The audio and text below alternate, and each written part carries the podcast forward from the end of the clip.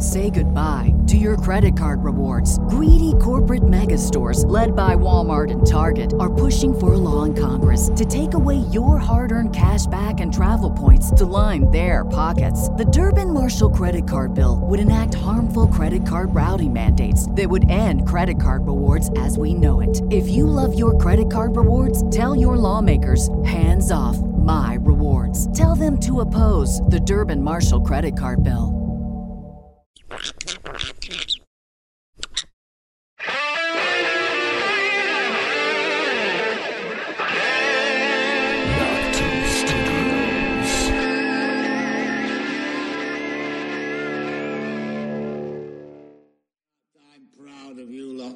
You're my family. The men who helped me slaughter the Starks at the Red Wedding.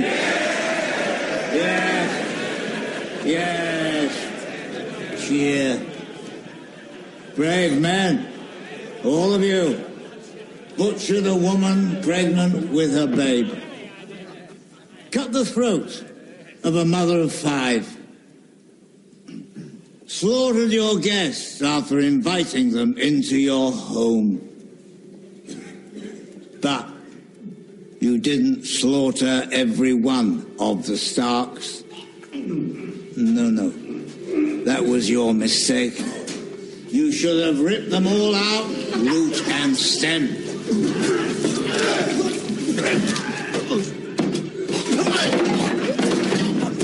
Leave one wolf alive, and the sheep are never safe.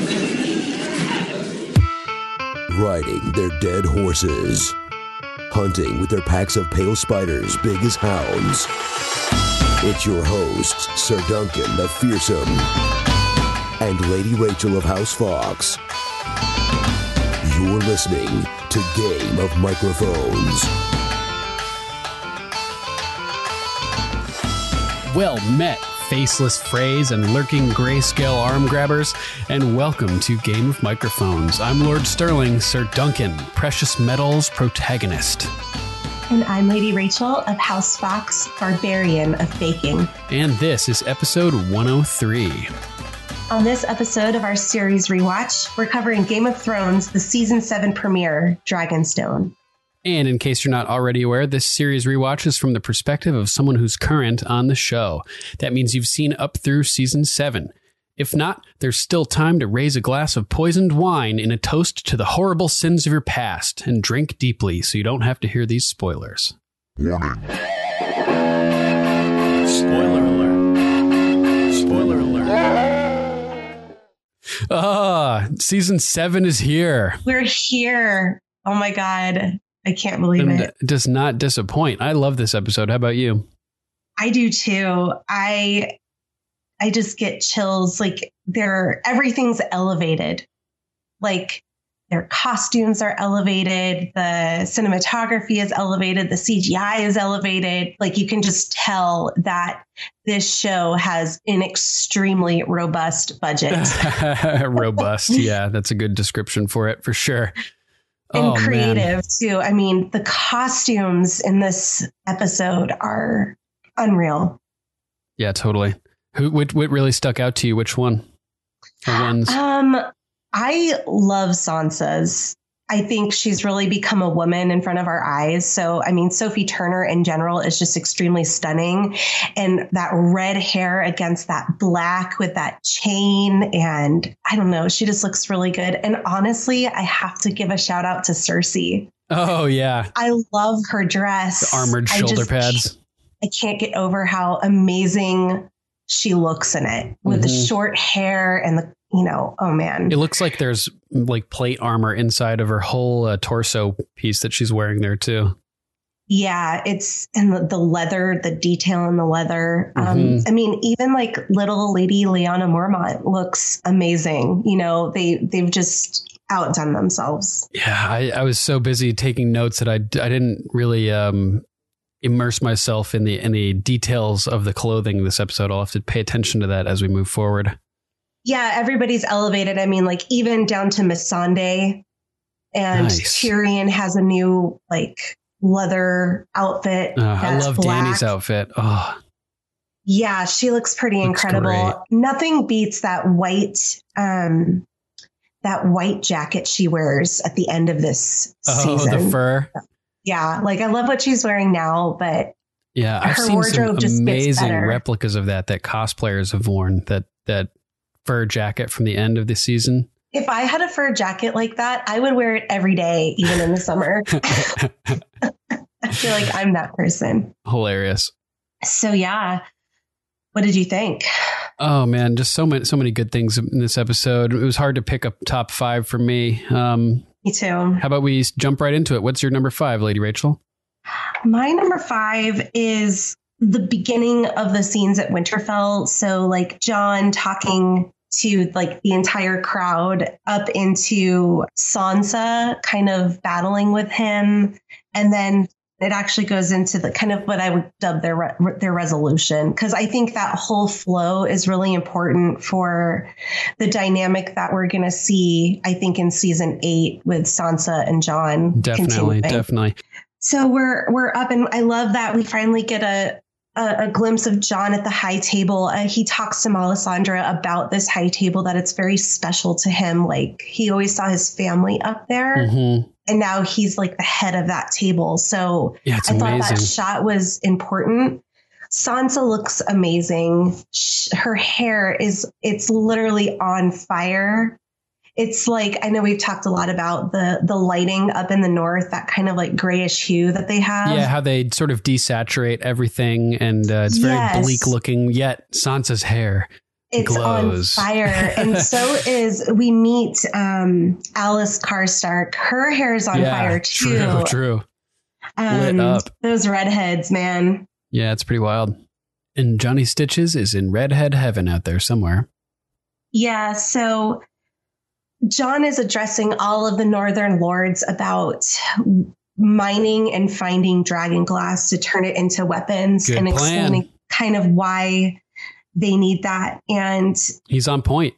basically the entire population needs to fight ages 10 through 60 boy or girl it doesn't matter and uh, lord glover is a little bit taken aback when he said like the girls fight too he's like i'm not going to put a spear in my granddaughter's hand like are you kidding and freaking little leon little Leona Mormont, she's like, I don't intend on knitting by the fire while men fight for me.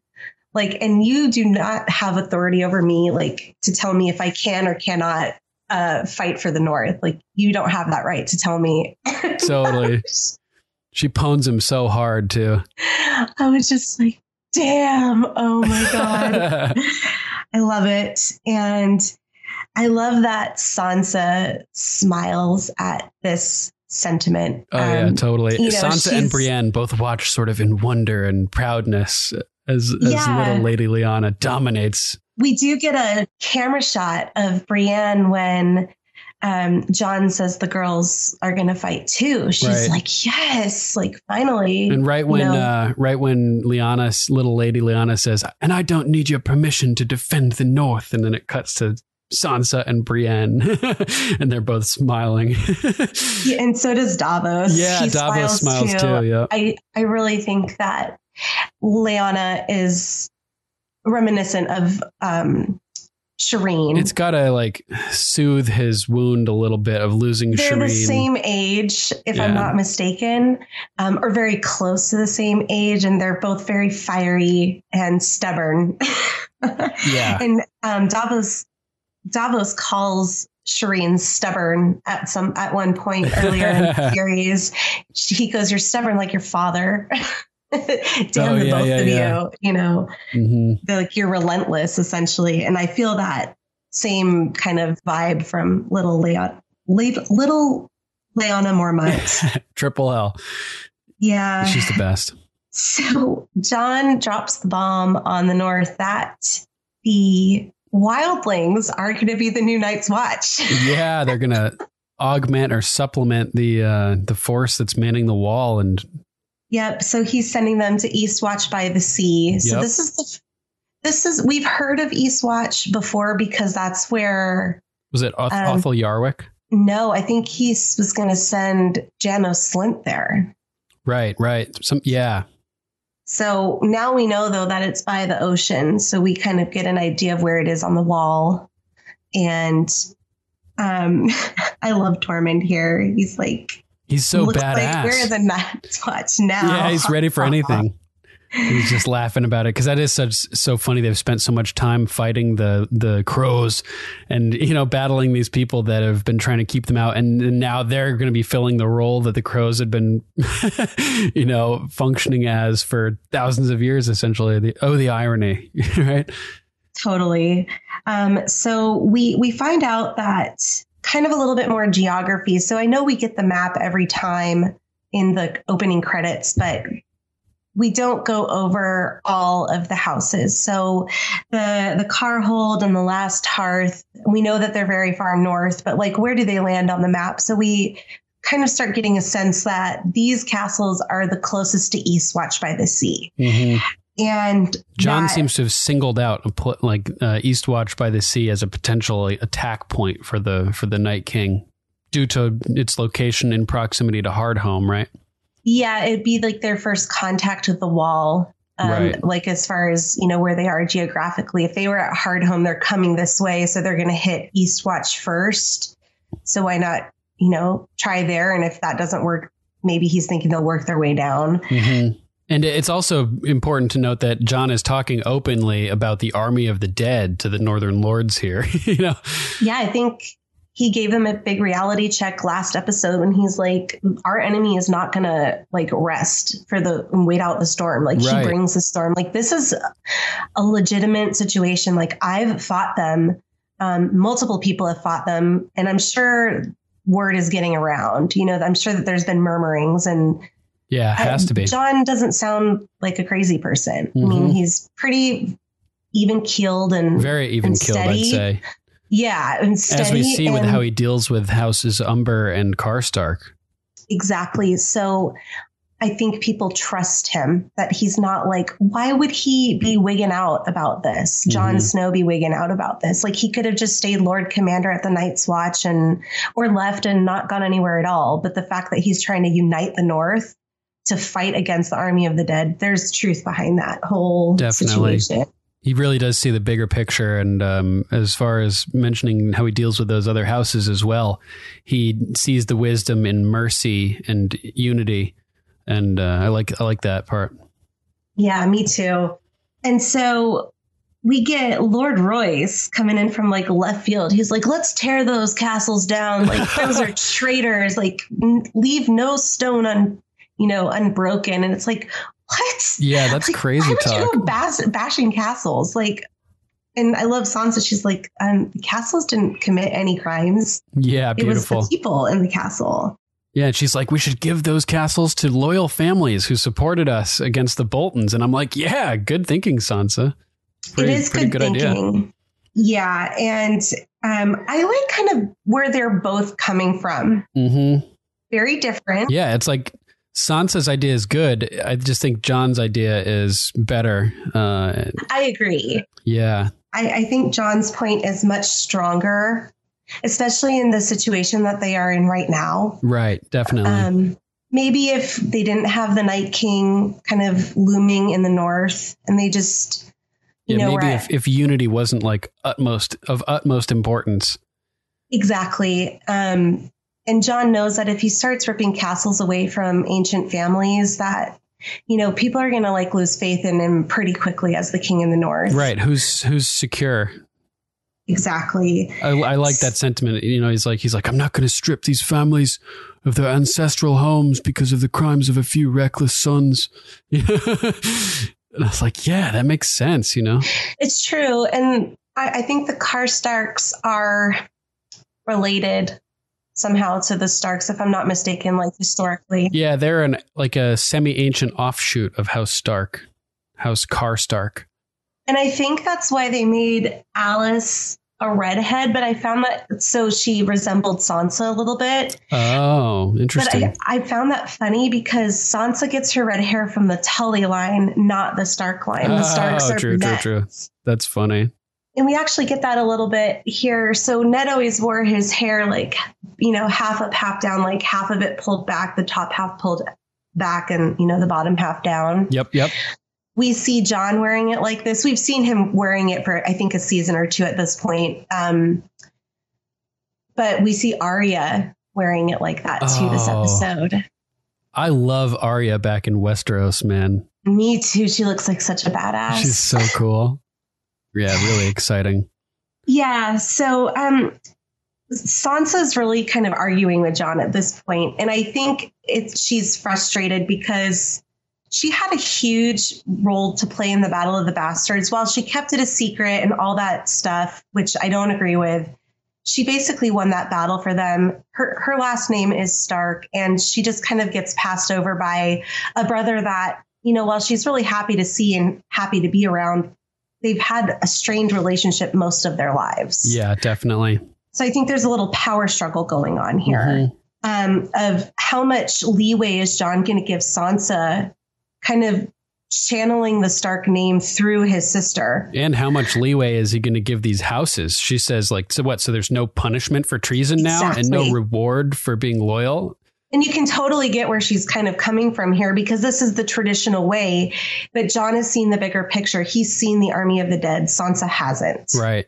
he knows that this bickering and lack of trust and starting to pull these cards and take away ancient rights is you know rights to houses or Right. you know castles that's not the way to go about defeating the real threat And the conversation is even more intense as we learn that Alys Karstark and um, the little Umber kid, what's his name?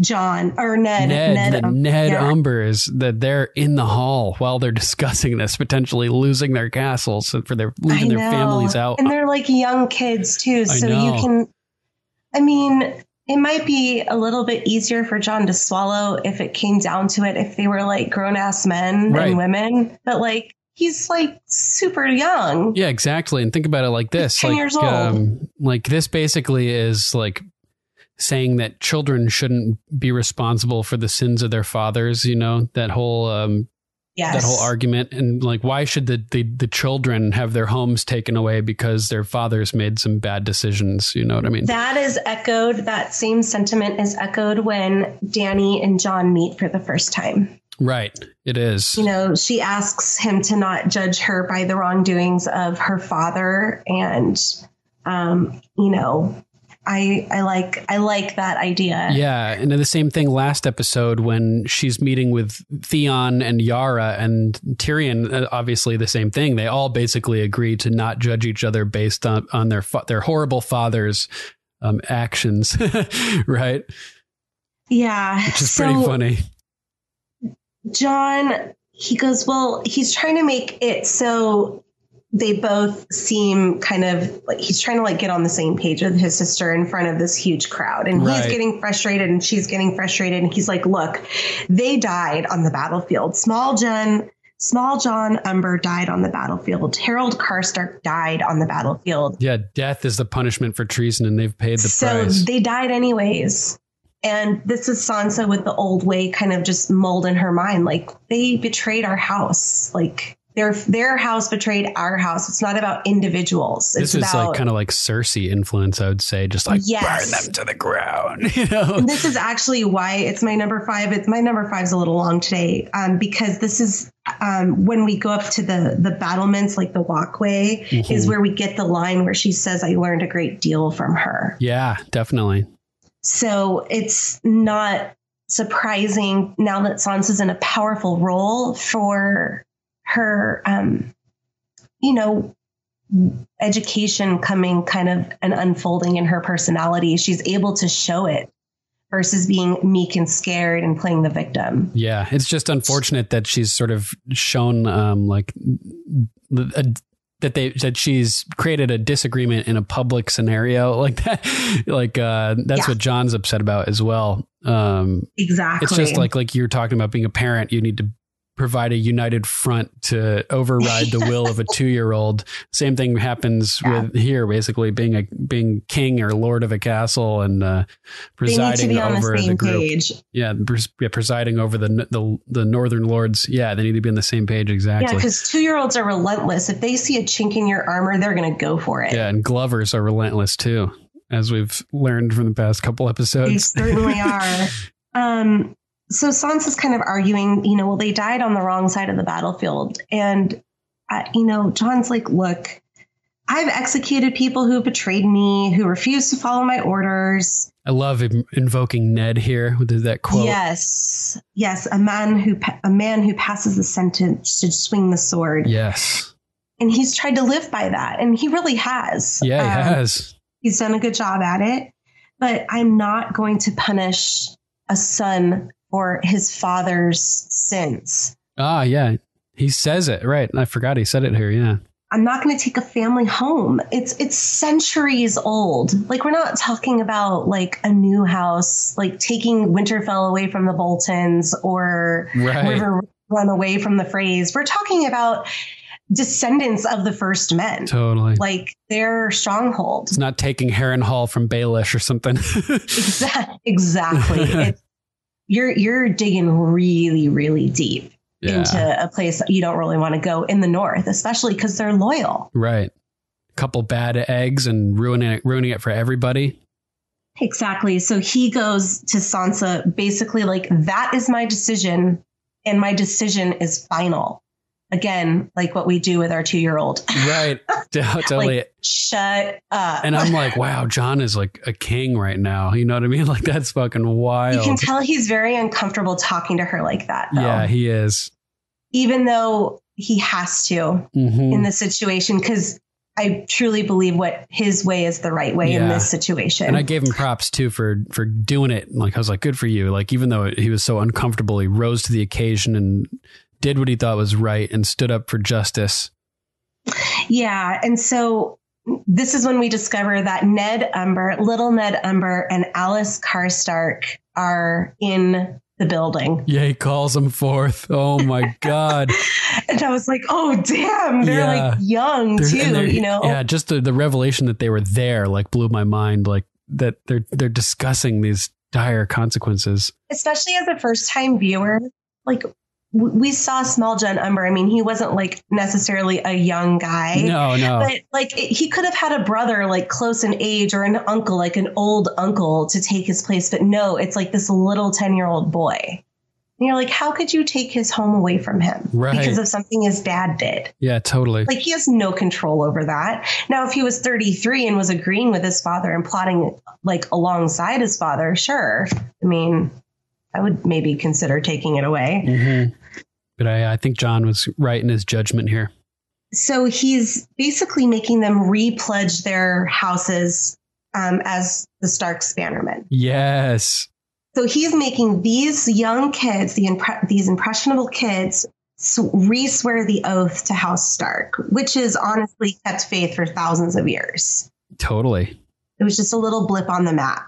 Yeah, and this is this is typical for um, this type of scenario too, where um, when you become king, you call for your bannermen basically to pledge their loyalty to the new king and to you to like affirm existing relations and stuff. So he has them swear, and they they kneel and they unsheath their swords and put them in the stand, and you know basically they they take the the vow now and always. And people cheer to that. They're like, "Yeah, that's that's a good call." you Yeah, know? and it made me think of that moment in Napoleon Dynamite, always and forever. Always and forever. Oh my god. oh man. Such a proud moment. So this is the we we cut up to the walkway, and this is kind of where my number five kind of ends. Is um their conversation, and Jon is pissed. He's like, "You cannot undermine me like that in front of people," you know. And she's like, "Well, what? We can't question your decisions." And he's like, "I'm not even saying that, you crazy person. Like, right. I'm he's- just saying it's more about the public question my thing. authority in private." Yeah. And she she compares him to Joffrey. Yeah, I she, was like, damn. Like, what the hell? And yeah, she's being a little snarky too. She's like, "Will you start wearing a crown?" You know, and he's like, "You're my sister, but I'm a king now." You know, and I was like, "Yeah, he probably should start wearing a crown." you know, Don't like you want him to wear a crown? right, Like, yeah, yeah, exactly.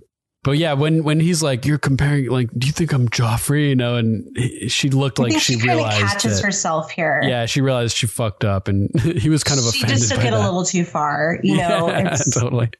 But in, in fairness to Sansa, look who she's been around. Oh yeah, for Joffrey sure. tormented her. Ramsay tormented her. Littlefinger, as in a creepily Yeah. weird way, tormented her too. So I think that's her initial reaction is maybe to get defensive now, especially because she feels safer with Jon. Right. And I think she realizes pretty quickly after she says that that that was inappropriate. And she goes. She changes tactics, starts buttering up, buttering him yeah, up. yeah, I was gonna say she she does a 180 here, and she's like, "Well, you're actually really good at ruling." Yeah, That's pretty funny. you know, they really respect you, but He laughs. why are you laughing? And he goes, you know, father used to say everything the word before the word but is horseshit. That's two Ned quotes in one episode from Jon. Epic. so he's certainly channeling his father. Yeah, he is. It's great. He's in that mindset. he's trying to be that that person. that lord yeah he's trying to you know get in his dad's headspace to, to to do the job he needs to do and be honorable and Because he was never groomed to be Lord. Right and right he was also the Lord. I mean, although he was the Lord Commander of the Night's Watch, I mean, when he took the Black, he never expected to like be the ruler of the Winterfell. yeah the of Lord of Winterfell and King in the North. yeah totally yeah i wouldn't say he's the lord of winterfell he is the king of the north but i would say sansa is the like the leader of lady of winterfell, Winterfell. right yeah That's so true. so it's That's weird true. it's like we have a king who doesn't have like a palace That's think about true. that how weird is that where where is his seat of power operating from winterfell where he's not the I lord guess so. it's pretty interesting right Dragonstone at this point. Yeah, who that yeah. Although they're on their way back to Winterfell. he, yeah, true. Oh man. So Uh, exciting. I can't wait till a new season. We see Ma- Maester Wolkan again. This is the guy who Ra- Ramsay stabbed Roose in front of, right?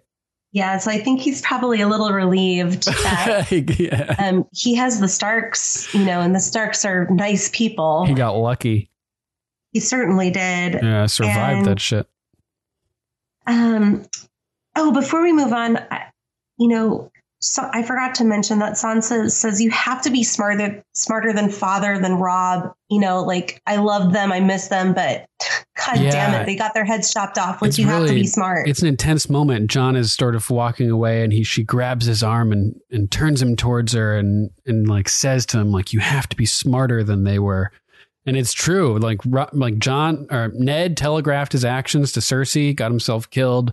Robb fucked up and allowed the, you know, he he he didn't stay focused on the the operation, got distracted by romance and lost the Frey alliance, got himself fucking murdered um, Jon needs to be better than them, and Sansa is. This is a really important moment for her, I think, trying to trying to get him and to wake kind of up a pleading with him, like, would it be so terrible to like include me and, and listen to me? Like, let's let's do this together. Like, like kind of like what you just said. I'm the Lady of Winterfell, and you're the King in the North. Like, we we kind of have to do this together. So we Mhm. need to get on the same page. And I think it's kind of her olive branch because she, you know, apologizes. Um, I think in the last episode to him about not telling him about the um the uh Yeah, the- lords the of the Vale. Vale.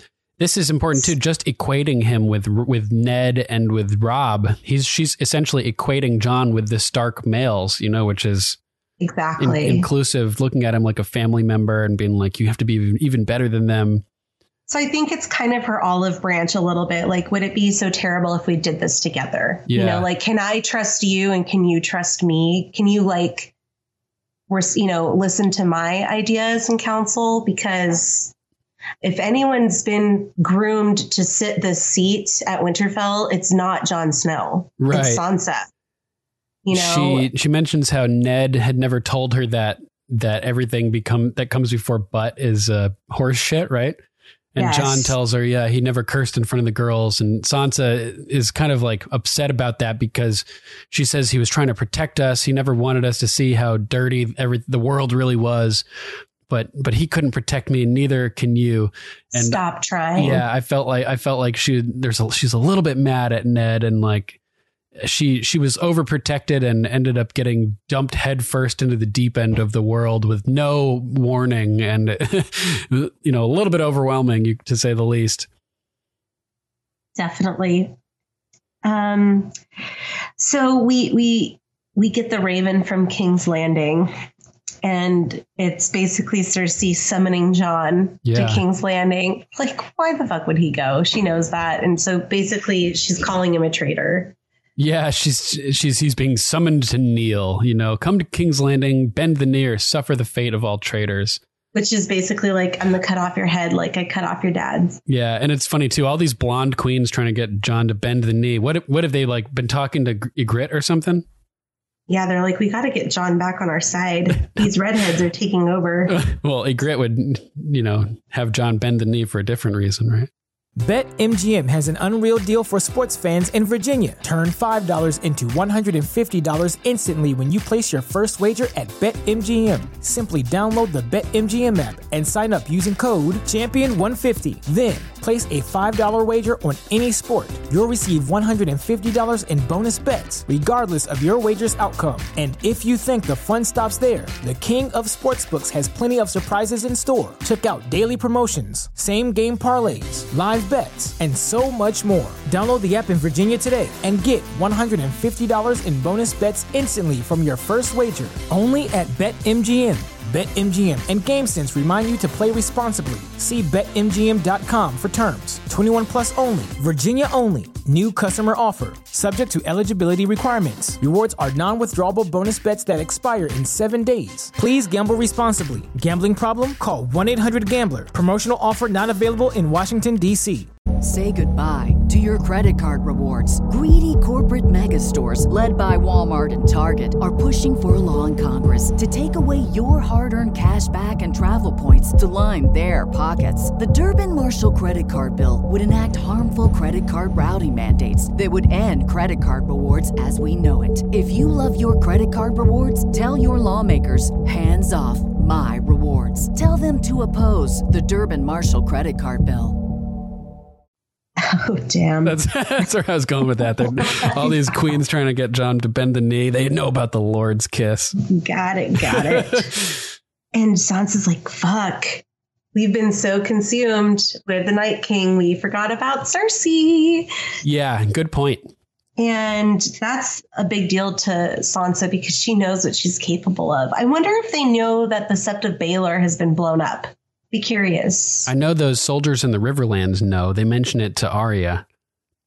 And Yeah. Jaime knows about how the Freys are all dead in King's Landing. So word is getting around about various things. I bet that they know that the Sept has been destroyed at this point. Yeah, so I think that worries Sansa because Definitely. basically this is why I think that they know is because she goes anyone that's ever crossed her or like tried to go up against her, she's found a way to murder. Yeah. Like she even like blew up like an ancient building. Yeah, that's true. Yeah, if if she didn't know that the Sept had been destroyed, she wouldn't be saying that because Margaery Tyrell would still be alive. You know, the High Sparrow would still be alive. But all these people who've crossed her in one way or another, they're all dead. Yeah. So this is where we get the um you almost sound as if you admire her. And Sansa goes, I learned Yeah. a great deal from her. Intense. Oh God. You know, Sansa, I think she's gonna be a force Yeah, in season eight. and hopefully, uh, you know, you you can't deny that Sansa has learned a lot from Cersei about strategy and tactics, and just about like you know the world in in general. Um, and hopefully, Jon will end up learning the truth of that. That Sansa knows this type of stuff. Um, you know, has learned She's this type been of stuff. listening this whole time. Yeah, exactly. And hopefully, she She's can put played that the role knowledge of to a use. stupid girl, a stupid fleeting girl, which I think she was when Sure. you first meet her. But I think that very quickly turns as early as season one. Mm. She's like, I have to continue to play this passive role until I'm safe. That is a good point. Um, which she is now. She's back at Winterfell. So now we see what she's learned, Yeah, what she's been paying attention to. I think we're going to get a lot of that in season eight. I hope so. Yeah, it'll be good to see her putting that knowledge to use. Definitely, really and how much of an influence like Littlefinger is on her, and how much of an influence Cersei has been, and how much of it's Sansa, like really Sansa, or her just portraying these two major chess players of Game of Thrones. Mm. Yeah, it'll be interesting to see their capabilities with Sansa's morality.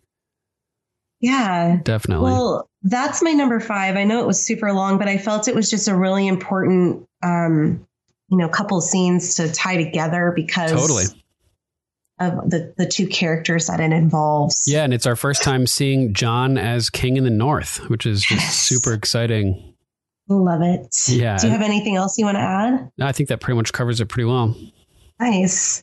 So what's your number five? My number five is Winter Has Come for House Frey. Okay. Um, this is my number two. All right, so let's collab.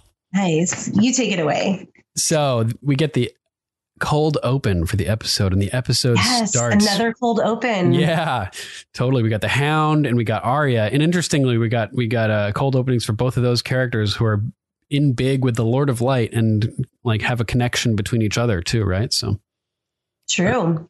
they're uh, each as they each sort of are reborn in in in Westeros, like what the Hound beginning his new life essentially, and then Arya returning as a faceless man. Um, we're we're Ah, getting these damn. two uh, cold opens for each of these characters. It's got to be important. Got, they both got to be playing a big role. I was so I remember being a little confused when this cold open opened. I thought we were looking into the past. I thought it might be a flashback. Right, because yeah, because Walder died at the end of season six, Yes. so we see the, and the camera starts out looking at his waist and pans upward, and we see Walder Frey standing there, and yeah, and we're like, oh, is this a flashback? I was a little confused. I was like, this must be a flashback. And I knew that up to this point, the show has not used flashbacks Except except, for the for, Hodor. Yeah, except yeah, and mostly the Hodor. um, oh, I guess the Tower of Joy too. Yeah, all like of Bran's the- visions for sure. Yeah, yeah. But yeah, I was, I was, I think I, I think I pretty much knew like immediately. You know, I was like, oh my god, it's Arya. You did. Yeah, See, I didn't even like that. Wasn't even on my radar. yeah, I think it was like she said that she was going home, but we don't like we didn't see her go home. So No, we we saw her at House Frey. Remember slitting Walder's throat at the end of last episode. Oh, that's right. That's right. Never Uh, mind. See, I always, I always like juxtapose Those Walder two. Frey dying into like this episode for some reason. I know, me too. I always think it's at the beginning of season seven. Uh, yeah. So I, I, these two scenes, they thoroughly confuse me at first. I'm like, are we looking into the past, like right after the red wedding? Like, yeah, it's so funny. why is this significant? And then when he pulled his face off, I was like, well, there were certain nuances of that actor that was Walder Frey, but he was saying things that were like um starkish, like family. um, Sir Patrick mentions in his feedback that the episode originally was supposed to start with the army of the dead coming through the the ice mist, but that this actor portraying Walder Frey's performance was just so good as Arya imitating Walder Frey that uh, they wanted to use that for the cold open. Apparently, Oh my god, that's badass. yeah, Because it really was good. and you can totally tell it's Arya. yeah,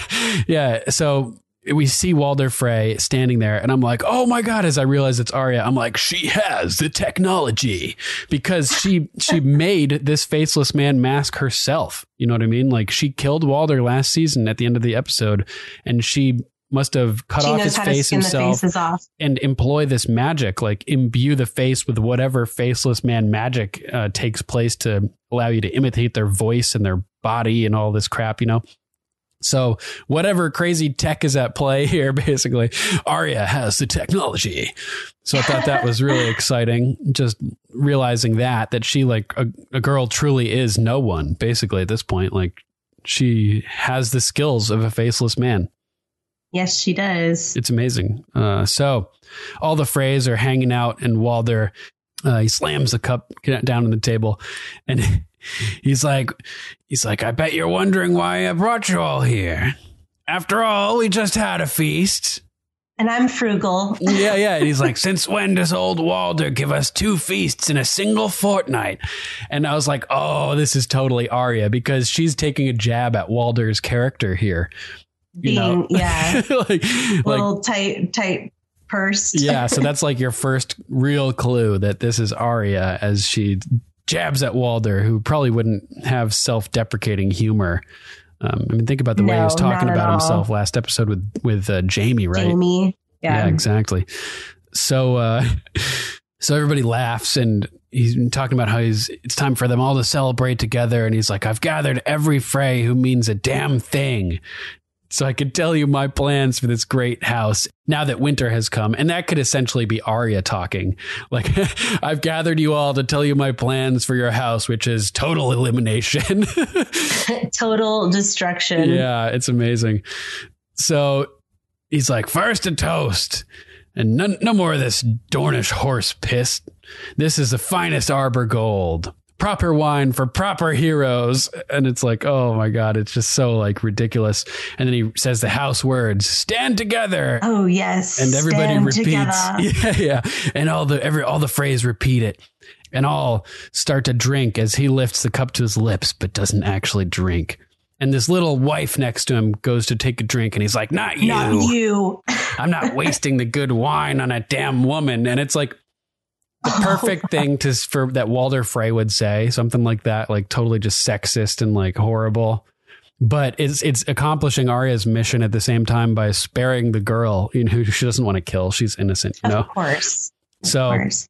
She also needs, I think she spares all of the girls because the girls holding the wine aren't drinking it. right, yeah, yeah, good call. And uh it's it's just yeah, I like that She a lot. needs witnesses. Yep. Yeah. so he he pauses and doesn't drink, or she, I guess, um, Arya as Walder Frey, and then he continues to speak um, as as uh, everybody else begins to drink, and it starts to it's it starts to like it's more of that uncharacteristic Walder talk where he it's things that he wouldn't necessarily be saying, but it doesn't it's not too off putting. Sure. Like not being the most pleasant man. Yeah, he's like more self-deprecating stuff. Like he's like, you know, maybe I'm not the most pleasant. I'll admit it, but I'm proud of you lot. You're my family.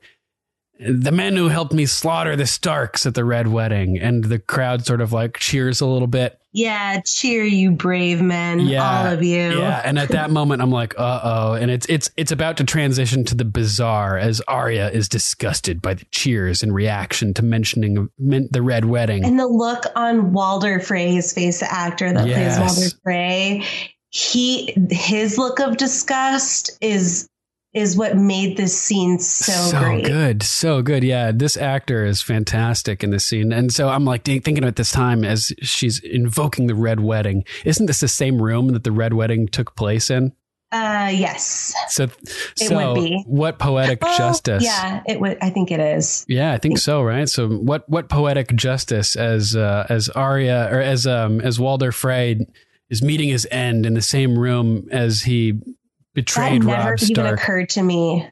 yeah that makes this so much more impactful. full circle right the, Oh, the crime damn. the crime leading directly to the punishment what goes around comes around And I love that she's checked that name and her revenge off the list. But I, I think I said this last episode. You have to be as as a lover of Arya, you have to be concerned with how cold hearted assassinate like what a cold hearted assassin she has become. right like worried for her her her, her soul basically you could say yeah, like keeping her in in the realm of check, like not having her go all crazy like Cersei crazy. right it, if she attains the faceless men capabilities but at the cost of her her morality and soul it would be somewhat of a pyrrhic victory you know what i mean Yeah, exactly. It's like you want to root for her, and no one's gonna like think that this is not a good situation for Arya to get revenge, but she's still a young time, girl, yeah, and gotta worry it's, about it's her. pretty dark to like wipe out an entire house. I mean, like, yeah fuck. she's achieved tywin lannister status at like nine years old yeah. pretty amazing. Oh, so uh, this is when it really transitions into the bizarre, and she goes from complimenting the Freys to berating them. And uh, it starts off, he's still encouraging them. Yes, yes, cheer. And then he starts to mock them. Brave men, all of you. Butchered a, a woman pregnant with her babe, cut the throat of a mother of five, slaughtered your guests after inviting them into your home. And I'm thinking, oh my God, your home, not our home. You know, Yeah. like it's becoming more and more clear with the language that she's using. And people are starting to cough. Yeah. Oh yeah. like the- you hear like a couple like small coughs around like a couple moans. as a first time viewer, you're not even going to think about it. It's Right. just people in the background. Just people cough, especially Freys, the sickly Freys. Yeah, exactly. But then it picks up a little bit Yeah. as she kind of crescendos into Yeah, but you didn't slaughter every one of the Starks. that was your mistake. Yeah, you should have ripped Root them all and out. stem. and uh, I'm thinking again, your mistake. You didn't slaughter every one of the Starks, not us, not our mistakes. Yeah, Yeah. we. And then now they're all choking and coughing and throwing up and spitting blood all over the place. And it, the camera cuts in real close to Walder's face. And he lo- he's intently watching as all of this He's is happening. smiling. Yeah, leave one wolf alive, and the sheep are never safe. And oh my god, that line was so Ah. good, so good. I know. The you know the I love that the Epic moment. yeah how they keep using the animal imagery in terms of like the sigils and the houses. Uh, so when you when she says leave one wolf alive, she's obviously saying leave one Stark alive, but it's just like so cool, man. Yes, The sheep are never safe. Oh man. So wow, this this guy, I can't remember his name. Yeah, they're all keeling over and dying and this actor again, his performance as this with this close up as he's just like watching zealously as all these people are dying and everything. It's it's approaching orphan black territory, um, which it's a it's a show where one character plays like twelve clones of herself, all with different characteristics and everything like that. And at some points, one of the clones will be like imitating another clone to get access to a facility or to like you know for some Oh, purpose. weird. and so it'll be like one character playing. So it's like, modern day Sybil. uh, I don't know. I'm not, I'm not sure what that is, but they'll be You don't know about Sybil. Oh my God. Yeah, I don't think so. It's like a story about a woman that had like, she had a personality, multiple personality disorder, but she had like 12 distinct personalities. oh, all right, yeah, this And gets yeah, kind of similar. It's like a story about her like psychosis essentially. nice. Yeah, I'll have to And watch using it. her personalities to manipulate people. That's wild. Yeah. So in, in Orphan Black, there's a lot of scenes where like one clone with one very distinctive personality will be doing her best to impersonate another another clone with a very different personality, and it's just like it's really really funny and well done. And Walder Frey Nice. like sort of nails it here, doing the same type of thing. Really good. Um, so that was kind of cool. And then at this point, everybody's sort of, sort of collapsed and died and just splayed out all over the the tables that are filling this banquet area. And uh, the camera cuts to the side, looking past Arya down to towards this girl, right? And it's it's uh, it's Walder Frey standing there, but he reaches up to his face and begins to pull off his face Oh, and man. revealing Arya Stark and the little girl, like the the wife, the little girl that's standing She's next to him. Oh my God. Yeah, she's like, the what is hell?" happening here? And then Arya turns to her, and this is um, one of the things that last episode reminded me of when um, when Tyrion places his hand on Yezzan's shoulder after Grey Worm slits Yeah. those two guys' throats, and he's like, "Go back to the slaver cities and tell them what you saw." You know, bas- that type of thing. This is the same thing here with Arya talking to this girl, and she's like, "When people ask you what happened here, tell them the North remembers. Tell them winter came for House Frey." like just damn. legendary. Arya is a fucking badass, dude. This So is her. G G unit moment. yeah, totally. And it also it there's shades of that um that uh when the Styr, the Thenn Magnar, sets Olly free after sacking his whole village too, and tells him to Yeah. go to fly to the crows and warn them, you know, of of uh, what's happening. Totally. Similar type moment as well. So she gets up and starts walking down through the, the banquet hall amidst all these dead bodies, and she's smiling, and I'm like, oh my god, she's she pulled this off flawlessly. Like, god damn, I know. so many dead people. Every Frey worth a damn. Frey, damn. Frey, House Frey is marked for death in the books as well, but in a very different manner. Mm. Oh, interesting. Yeah. Yeah, definitely. Cool. yeah. So As wow. long as they're marked for death, that's, Yeah, that's always right, a good right, right. thing. totally. So yeah, love this cold open. Um, just great all around. Great to see Arya back in Westeros and handling business, and just just taking out a huge amount of people. Checking names off the list. Yeah, she really has acquired quite a skill set, and it's you know really fun to see it employed, especially against such loathsome characters as Walder Frey, who we all just despise, love to hate him. Too bad he's gone. I Mashed mean, up assholes. yeah, mashed up assholes. Yeah. totally. Oh my god. I will never forget that. So, oh damn. Cool. So uh, yeah, that that's it for my number five. How about your numero cuatro? My number four is Ed Sheeran. nice, me too. Well, kind of. Mine is Hands of Gold. More about the Okay. song, but yeah. Okay, more about the song. Why don't we go through the song first? Because my number four is more about Arya interacting with um, Lannister soldiers. Oh, sure. Cool. Yeah. So Ed Sheeran is just chilling there singing the song. And I didn't know it was Ed Sheeran when I was watching it. So I was just like, Oh, oh, really? cool. Yeah. Oh, yeah. yeah. I, I just thought it was like, you know, just some dude singing. and I was like, oh, this is pretty cool. Like these guys are just hanging out, making yeah, we it were like, best oh their time. damn, it's Ed Sheeran. Yeah. Sheeran. And so he's singing this song um, about a, a man riding through the streets of the city, down from his hill on high, over the steps and the cobbles and the winding roads, and he's he's riding to a woman's side, a woman who is his secret treasure, his shame and his bliss, and a chain and a keep are nothing compared to a woman's kiss. For hands of gold are always cold, but a woman's hands are warm.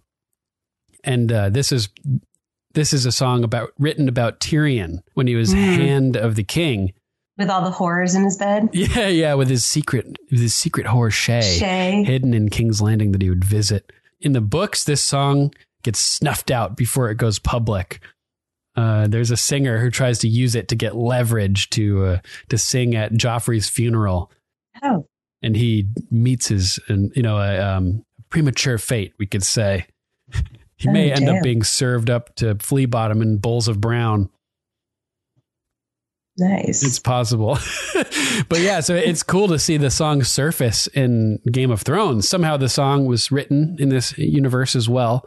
And it's uh it's gone public at this point. So it, I just think it's a really like sad and beautiful song uh just overall in general and uh it's it's cool to see it make its way onto the show because it was one of the highlights from the book for me for sure.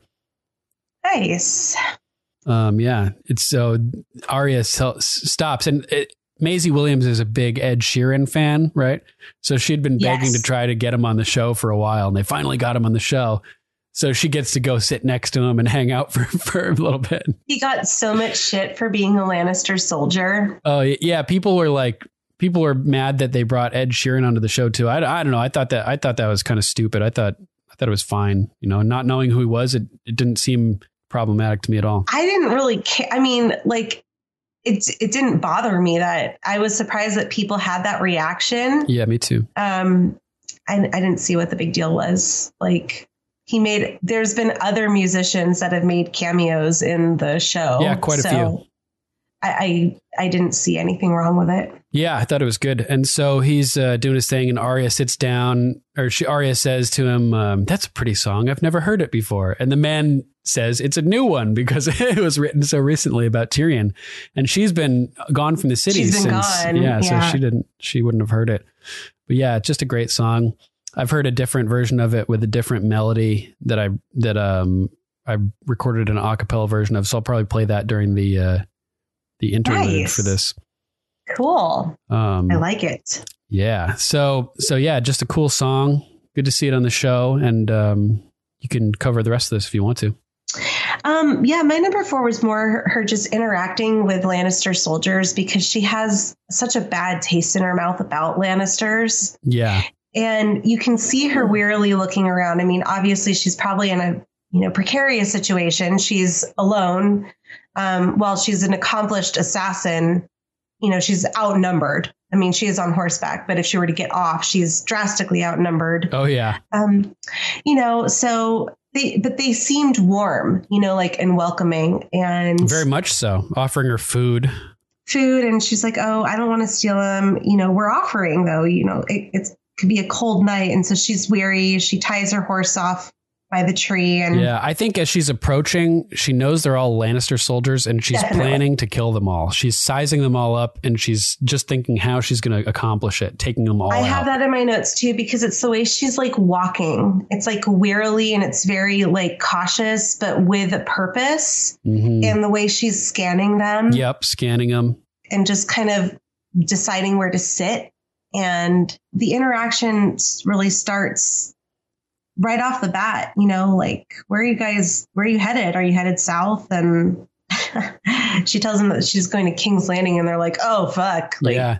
This is interesting because we learn that Arya is not heading to Winterfell to see her family. She's going straight to business right off the bat. She wants to get rid of Cersei. I don't think she knows that. Maybe she does. I don't think she necessarily knows that they're at Winterfell. I bet she knows. You think so? Yeah, I think she's just all she's just business Arya at this point.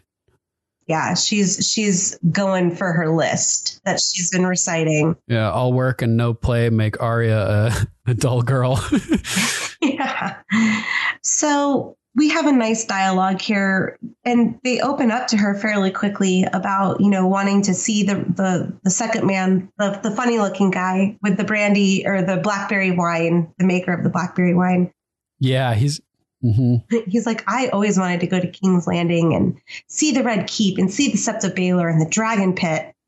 He's like, but when I got there, um, I mean, the Red Keep was there. The Sept of Baelor was blown to hell, and Yeah. the Dragon Pit is a damn ruin. Yeah, and the so, other guy's like, and on top of it, the whole place just smells like shit and pig's blood. Like, if, if you like that, then yeah. it's your town, you know? I mean, um, and she's noticing that their swords are all stacked over by, you know, against Yeah, so this, they're this wood. unarmed. Yeah, they're all unarmed. And um, I noticed that too. I also noticed that there's like uh, Lannister lion hilts on the swords. Oh, So it's another giveaway that they're Lannister men. yeah, definitely. Crimson capes, too. And um, I wanted to note about the Lannister armor. So we see here that they don't have the lions on the shoulders, I think, which we talked about last episode that Yep. Jaime's did. Um, but when when we fast forward to Euron Greyjoy in the um, Red Keep and the Iron Throne Mhm. room, um, all the Lannister soldiers lining the aisleway have the lions on their shoulders. Oh, maybe those are So like high it's like ranking rank. officers. Yeah, like a ranking. Yeah. Um, Makes so sense. I just made that note because these little foot soldiers coming to keep the peace with the Freys, whatever happened up at the, you know, the twins, Yep. They got the They regular armor, not, got like the regular armor. not the distinguished lion heads. yeah. So, um, But they're talking shit about King's Landing here, you know, like talking about how the people would skin you for two coppers. and she can kind of relate because she's been there before, you know, she knows the type of people that are there because she did spend some time there. Yeah. And so, like, the, one guy's like, oh, it's the worst place in the world. And I'm like, yep, Arya agrees wholeheartedly. Yep. And so they're like, so Arya, she's curious now. She's like, so what are you guys doing up here? Like, you're kind of a long way from home. And we discover that word has gotten out about the Freys. Yeah. and when they when they tell her that you know they're they're up here to keep the peace because something crazy happened at the Freys, they pan in on Arya's face. She's like, She's oh, it com- just happens that I'm coming from the, the twins. yeah, I mean, but she's completely emotionless. Yep. like there's not even a flicker of like oh damn i should Yeah. be nervous like she's confident Totally. She's like um so they start sharing the food and they give her guest right essentially as Yeah, how guest i right. took it. Um you know here's some food. We're going to offer you food. And i loved this young man. He goes well my mom always told me you know if you're going to be nice to strangers they'll be nice to you Yeah, always be kind to strangers. I thought I love that too. That guy like she she's planning on killing them, right? When she arrives here and all of these Mhm. things that are happening that are preventing that are like making her not want to kill them, you know? Like they're offering her guest right. They're they feel the same about King's Landing. They think the people are shit there and that you know, um they're they're talking about being nice to strangers and strangers will be nice to you. And basically, the god of death, the red god, is essentially the, the stranger uh, of the seven. You know what I mean?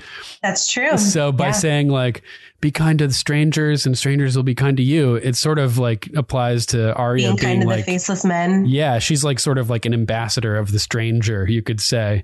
I like that. And so if you're nice to Arya, you know, maybe she'll be nice to you. so all these things are just happening that are making them her these these Lannister soldiers be sympathetic to to her, even though they're her enemies. Like also, she just killed the Freys, right?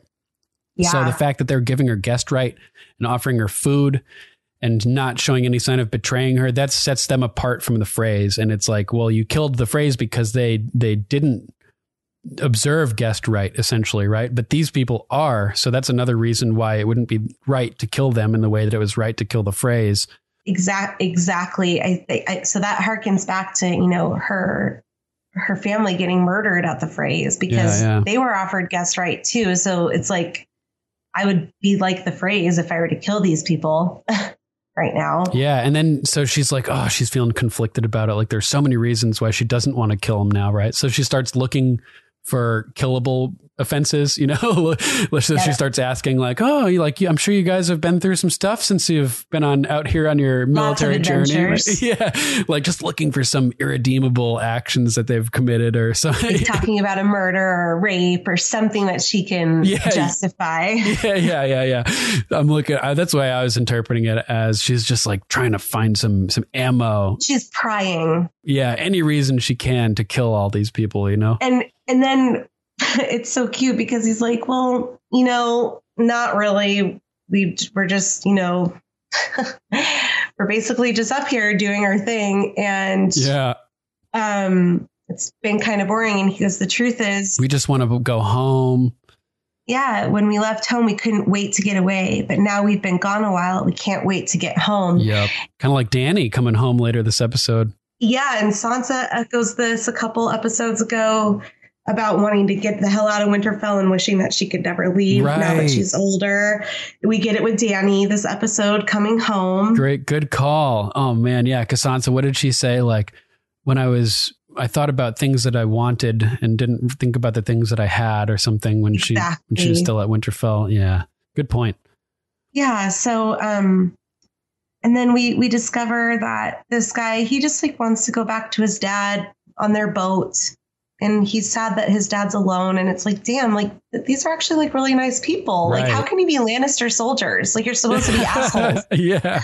And one guy's Um, wife just had a baby. and it's like oh damn and she's like is it a boy or a girl and he's like do you, think we get ravens out Yeah, here yeah, yeah. It's so funny. And the fact that she even asks shows that she's already forming connections with these people. If she was like really, really like wanting to stay disconnected and cold and killing them all, you know, like keep maintaining that attitude, she probably wouldn't be asking questions like this, right?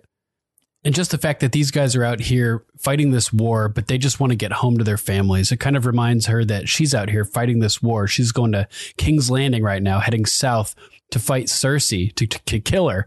And she's realizing now that she has a family at home waiting for her too. And maybe she should go home instead. exactly and he goes i have no idea but i hope it's a girl and she's like why What? like Yeah. why would you want a girl and Very he goes uncommon attitude for Westeros. because you know the girls take care of the papas when they get old the the boys just go off to fight in other people's wars i was Yeah. like oh damn yeah. Someone else's wars, further confirmation that their hearts aren't in this, you know, that they're like, that they aren't like guilty parties, malevolent forces in this war necessarily. No they're just following kind of what they were told to do Yeah, they're It's- they're- but they're nice people Yeah. and um the blackberry wine guy he's like are you old enough to drink and Arya's like yeah i'm not you know probably Fuck it. um, and she takes a big swig of it, and her face, you can tell it's really good, you know. And they all kind of chuckle, and he goes, "It's blackberry wine. I made it myself." Mm. Oh man, I love blackberry wine. I don't know if I've ever had it. It sounds delicious though. I love blackberries.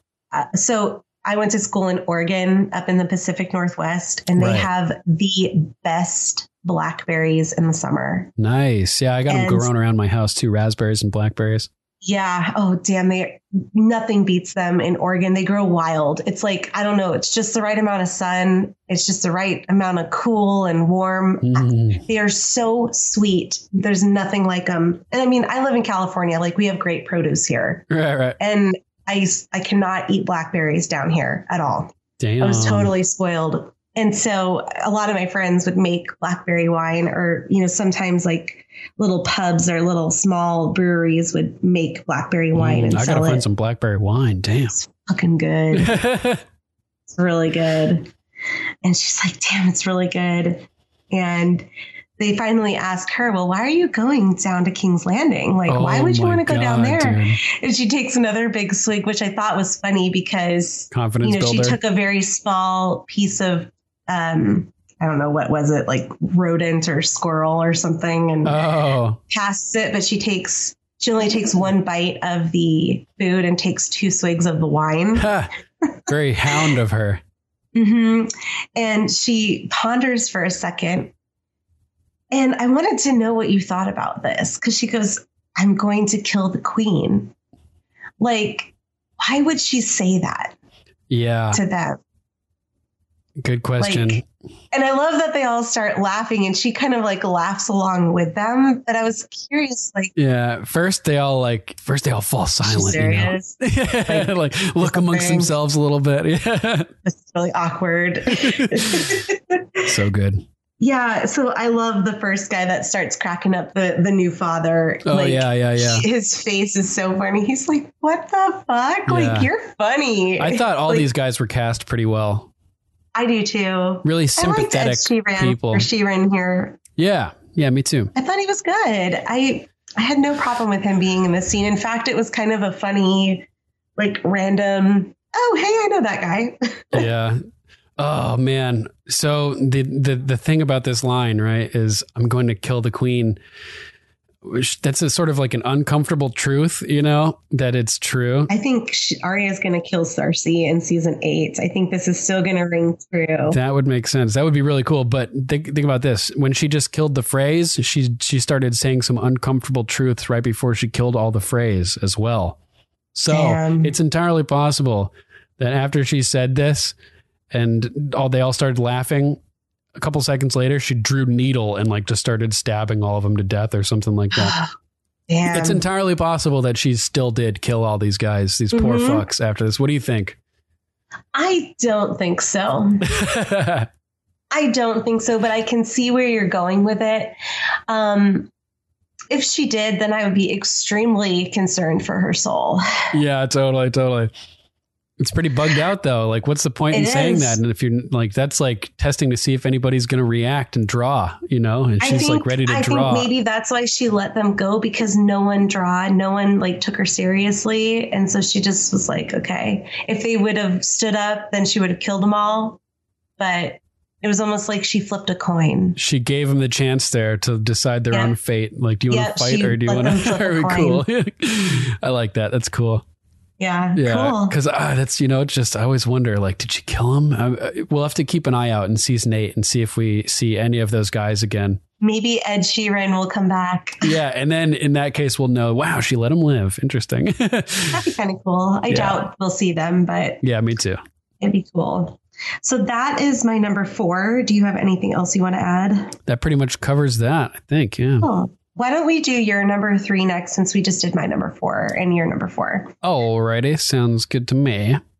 My number three is Samwell Tarly. Oh, Sam. Sam, Yeah. are we talking the shit um shit scenes or the dragon glass? Let's see. Is he in your top five at all? no, he's not in my top five. So do you just want to cover all of Sam? Sure. Okay. I'm down with that. Sounds cool. So, what's the first thing that we see? So the montage, Oh, yeah, the the montage, shit right? scene. Oh, my God. This is so funny, right?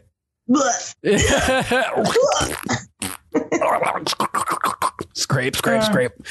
Drip, drip, drip. Plop.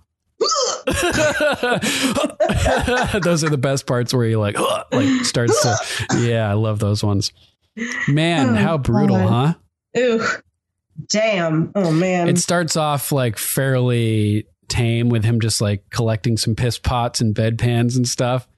And I'm like, oh man, as soon as I see that, I'm like, oh, we're good. It's in, we're in for a gross montage. It just went on way, way, way too long. Yeah. I this- remember looking at Dave and I've been like, is this scene ever going to end? Because it's fucking gross. it's hilarious. Like there's so no funny. reason for it. It's almost like how sometimes I'll just like do fucked up funny stuff, like weird random editing. Like how the, at the end of the other episode, I was just like, I had us both going like, Arya, Arya, Arya, Arya, Arya. Yeah.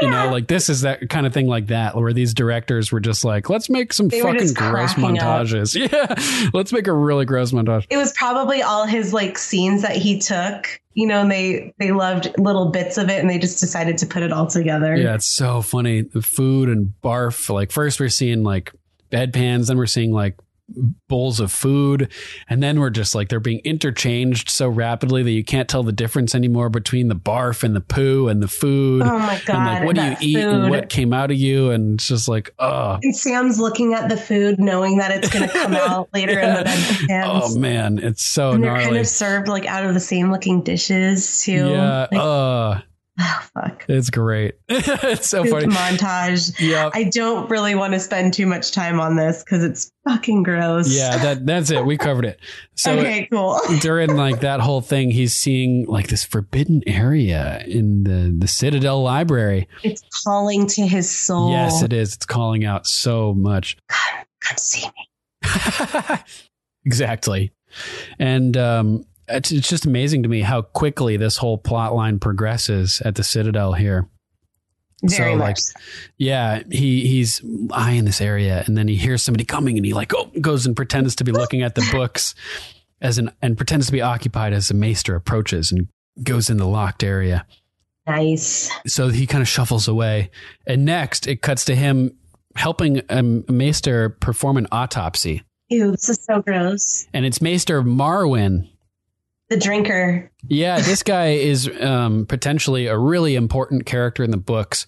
Oh, really? Yeah, he's an interesting character who is a maester. And typically, traditionally, you know, the maesters um, frown upon magic and they don't like the dragons and they are very clinical and scientific and they sort of. Um, Sterile. yeah, they disavow like religion and mysticism and stuff like that. Maester Marwyn is an exception to that rule. They call him Mage Marwyn because oh, he nice. spent a yeah he spent a good amount of time traveling um, Essos and studying magic and stuff like that. So he's one of the few maesters in existence that spent the time to forge um, a link in his chain representing his study of magic. Most maesters never are able to complete that.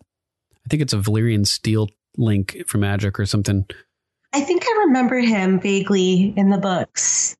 Yes, yes. I, I, I vaguely remember reading something about that, the magic chain. Nice. Yeah. So he's a really cool character and is going to play an important role in the future of the books, I think. Um, so we get to see some certain characteristics of him, familiar characteristics here in this scene. He's uh, he's doing an autopsy on this dead guy, right? And um, speaking of cocks, now we can add dead dead dicks to the list of Um, type of yeah. dicks that Yeah. you know. Since, Hmm. since you said speaking of cocks the other a couple episodes ago, Dead old wrinkled cocks. yeah. So that's happening. and he's pulling out all these organs and passing them to Sam to weigh them. And all Sam is trying to do is get access to the um, to the locked off area. So he's like, Archmaester. Yeah. I was wondering um, if you'd considered my proposition. And he's like, oh, I don't I don't remember, any remember." propositions. Yeah. And uh, he so he's ac- asking for access to the restricted area, and um, he's the such a clinical response from the maester, right? This that area is reserved for maesters. Are you a maester? No. No. You're right. So that settles that basically.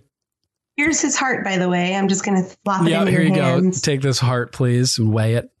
Um, so Sam brings up how he's seen the army of the dead with respect. You know, he's he's seen these these horrible Please. things. Like, I should be doing, you know, something to stop it. Right. I, that's my purpose. That's why I've been sent here is to learn what I need to know to Not stop like- this. Weigh massive livers and clean out shit pots. Yeah, and so he's like, he's like, nobody in the Citadel that I've talked to even believes me or believes that the White Walkers ever existed at all. It's like he's like, I just need access to the, to, you know, like believe me, you gotta believe me, please. right?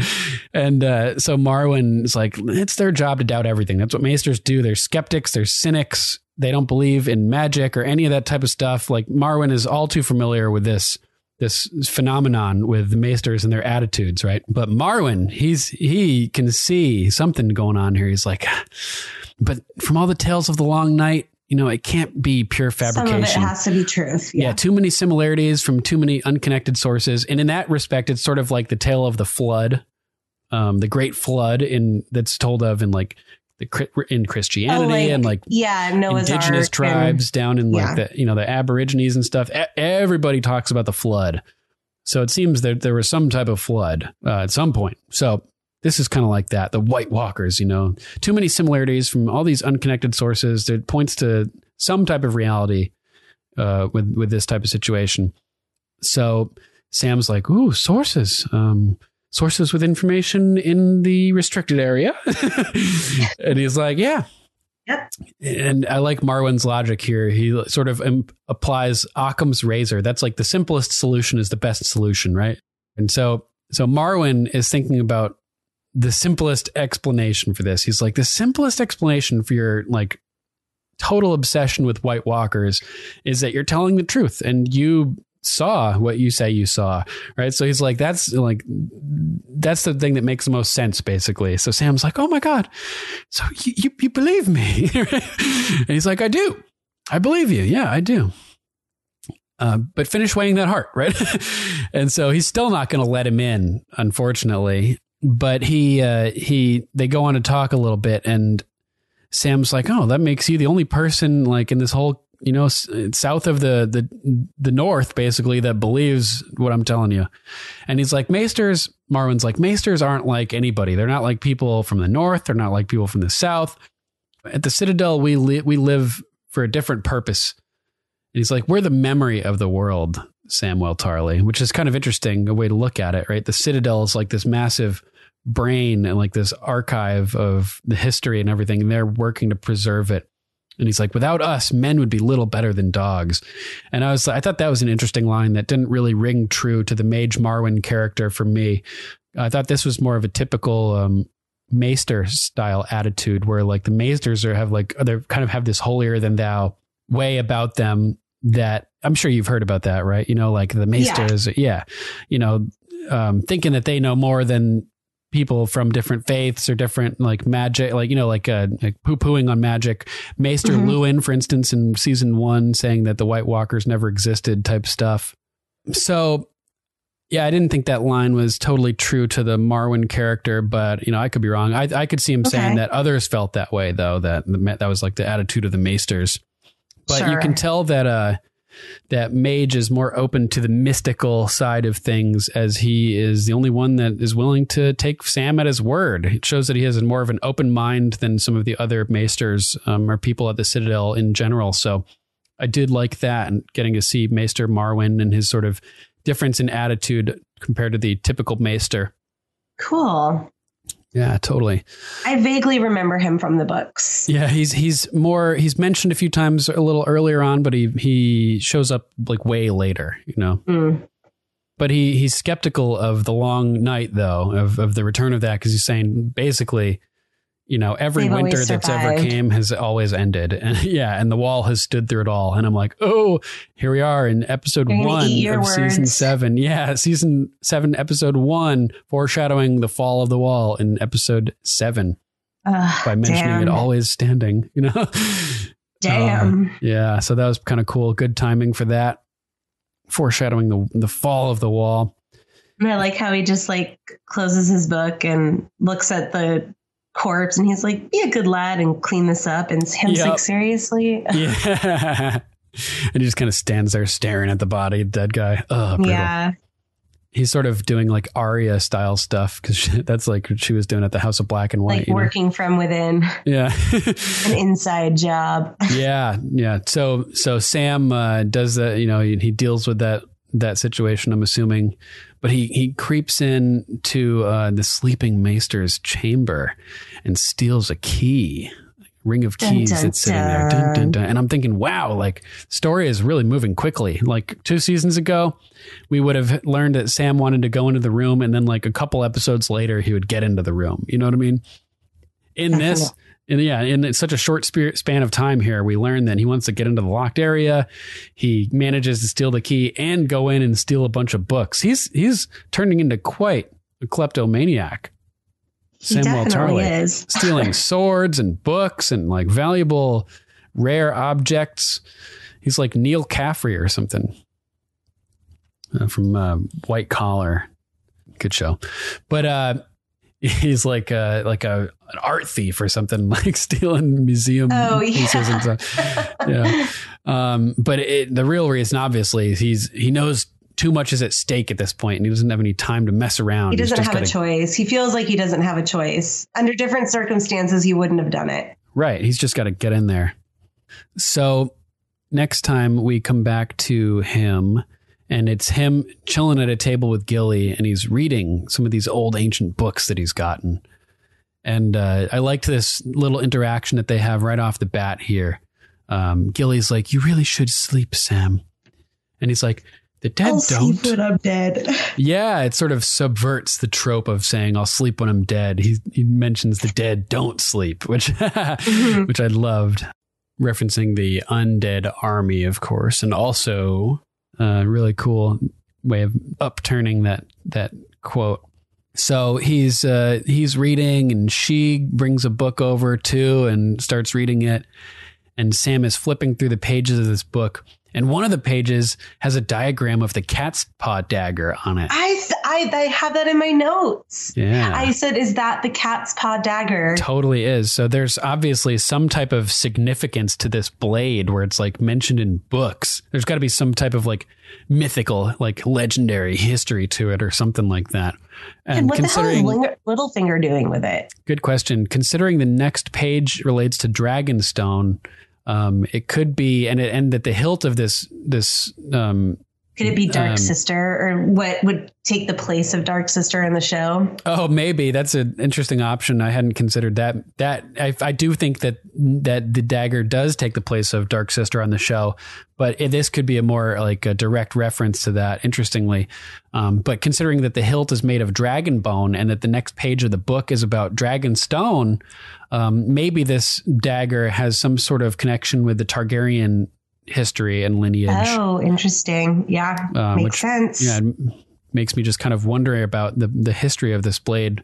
So he turns uh, the page to a, the map of Dragonstone and mentions that this is the place where the first Targaryens that invaded invaded, he says, Westeros, built their stronghold. So after Danny the Dreamer, Daenys Targaryen of old, had a vision of, of Valyria falling, basically. She convinced her family and the lord of the Targaryen house, which was one of the weaker Valyrian houses, to flee Valyria to Westeros.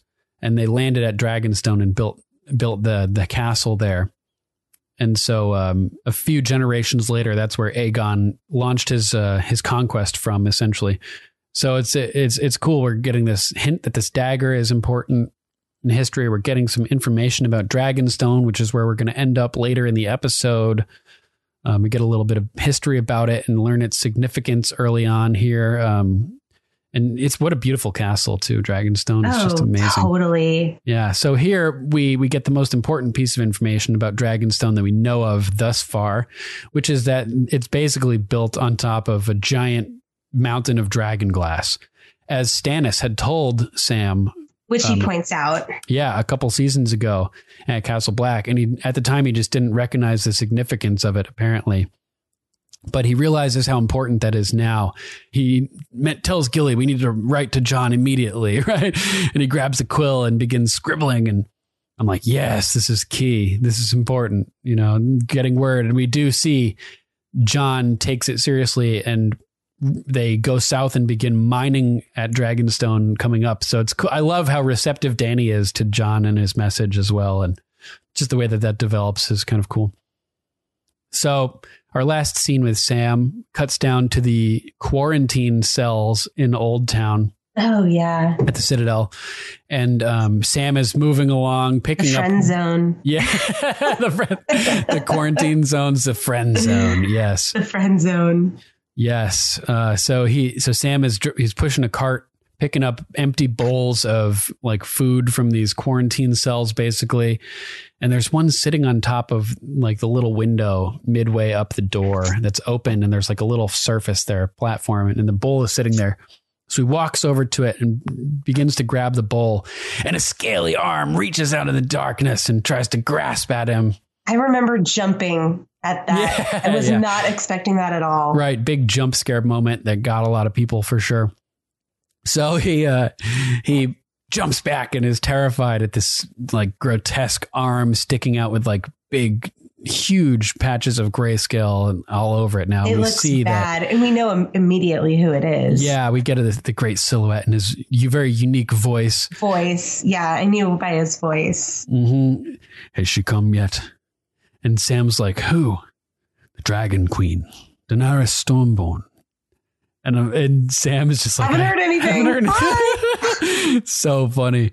Jorah is just so badass. Um, and like he's asking, has she come yet to Westeros?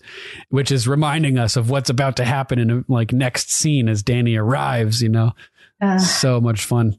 And so uh, Jorah pulls his hand back in, and we get this the silhouette shot of the side of him, and you can see like the grayscale, like like looks like on his face even a little bit, like little bits of stuff around his eyes and everything. And uh, it's just epic as we get the reveal that Jorah is in Westeros now at the at the Citadel seeking treatment. yeah. so nuts, man. He's made it to the Citadel.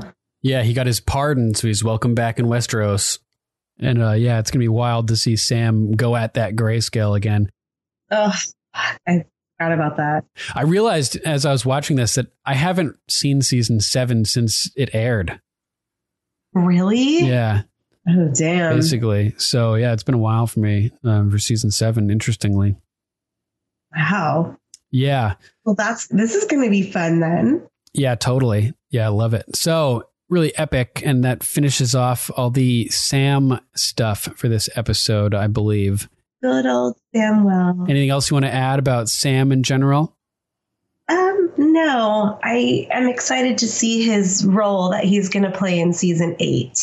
Yeah, it's going to be really interesting. He's got a lot of um, important stuff either to do or that he has. He's got the sword, the Valyrian steel blade Heartsbane. He's got key information. He's got knowledge about Jon and, Being a and Targaryen. being a Targaryen. Yeah, which is going to be key next uh, season as Jon learns the learns the truth. Oh fuck! I can't wait till he finds out. Oh my god, I know. I'm like on pins and needles. it's gonna it's be insane. so legit. It's gonna be so legit. He's gonna lose his mind. yeah.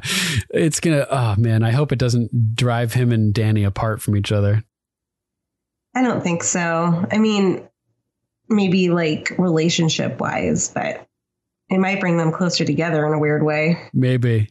Not sexually. I mean, maybe I don't know. Oh man. We have incest on the show. I wouldn't put it past. Right. They're like, deep down, I, we've always just had a thing for incest. Both of them. Both of them.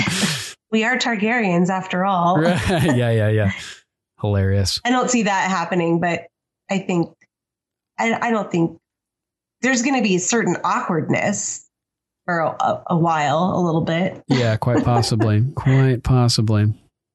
Although they're not like really in the wrong. They don't know. you Right. know. Yeah. They're just, they just fell in love. What can they do? You know? They're the same age, essentially. They're close in age. And how would she know that she is his aunt? Yeah. Only by the dragons accepting him and letting them touch them, basically. That's true. So that means Tyrion's related too, because he's touched a dragon as well. Oh yeah, yeah, that for sure. That yeah means it definitively proven.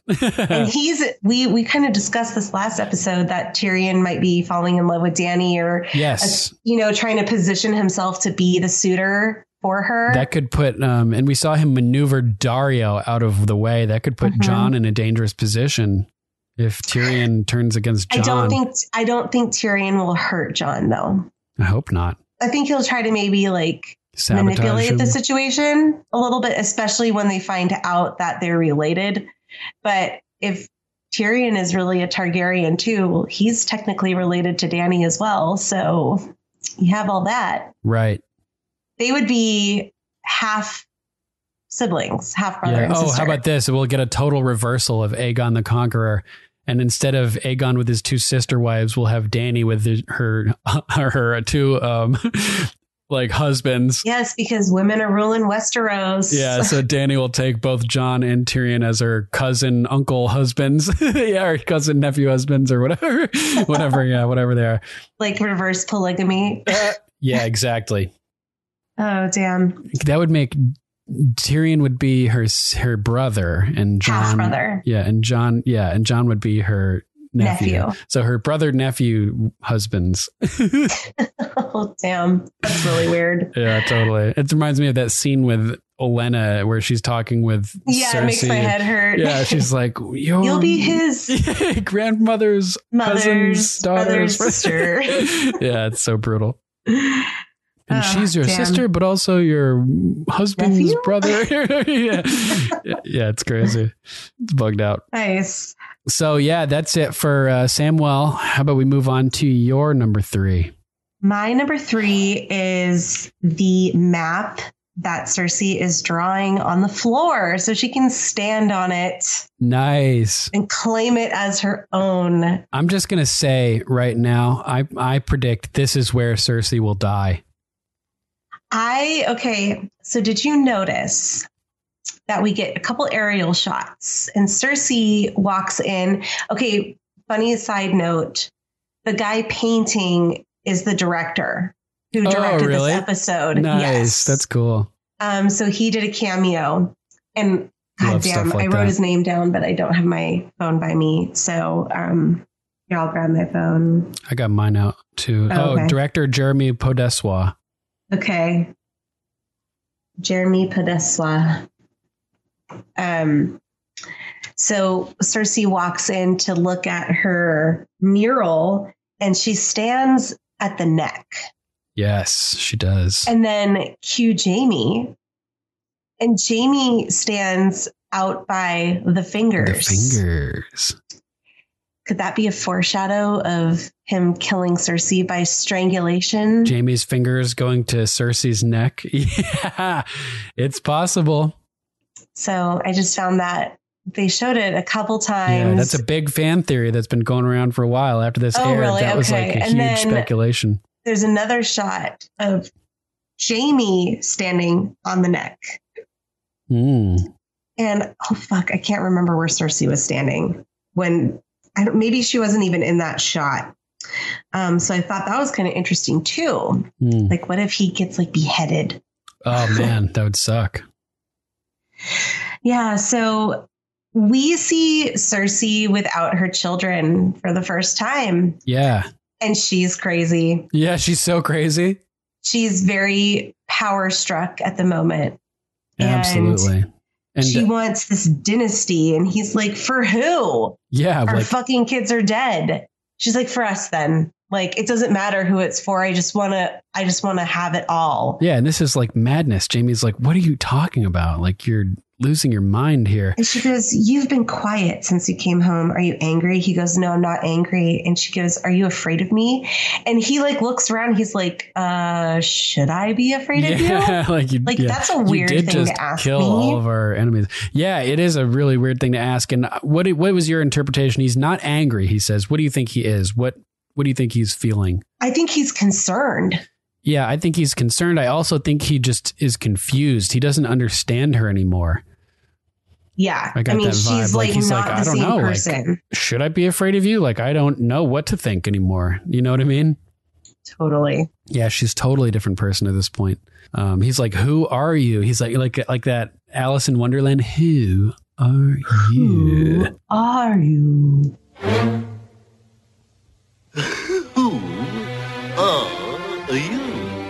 That's what I I have written down. What was that? What's his that character called? Um, I just called, I call him like the little cat, like the little puffy caterpillar. Caterpillar. Yes. The smoking caterpillar with the hookah. Okay. yeah. that guy is cool. Uh, yeah, yeah. Uh, yeah, so I thought that was just kind of funny. Who are you? Who are you? That's what Jaime is wondering about Cersei. Who is this bitch? Who are you? So, our wretched little brother has become the the hand of the queen Yes, to Daenerys she Stormborn. is. They're sailing for Westeros, mind you. Um, the one that you set free, yeah, remember Yeah. him? The one that murdered our father and our son. Yeah. he stands beside our enemies now and gives them counsel. And this has to be very concerning for them because he knows their inner workings. He's a Lannister. Yeah, totally. And she is so mad about this too. She is pissed. You know, like where do you think they're going to land? And I love when Jaime says he goes Dragonstone. Dragonstone. I Yeah. love the way he says it. It always sticks with me. He knows like immediately. They have the deep water for the ships. Yep, the castle is vacant. Yeah, that's an interesting thing. Stannis left the castle unoccupied, so it's just sitting there empty, just for Dany to walk right up and take it back. That's fucking crazy. How come no one else has taken this castle? Good question. I mean, maybe he left like a skeleton army to like a just a small group of people to keep the gates locked or something. I, I mean, And no it's, it's-. It's, I on an mean- island, you know, so it's just kind of hard for the average person to go to. Like go I get. guess, yeah, that's true. That's true. Yeah. The Iron Islands and Dragonstone are going to be safe from the White Walkers. Yeah. Yeah. Bear Island also by that Oh, and logic. Bear Island. Yep, yep, yep, yep. Totally.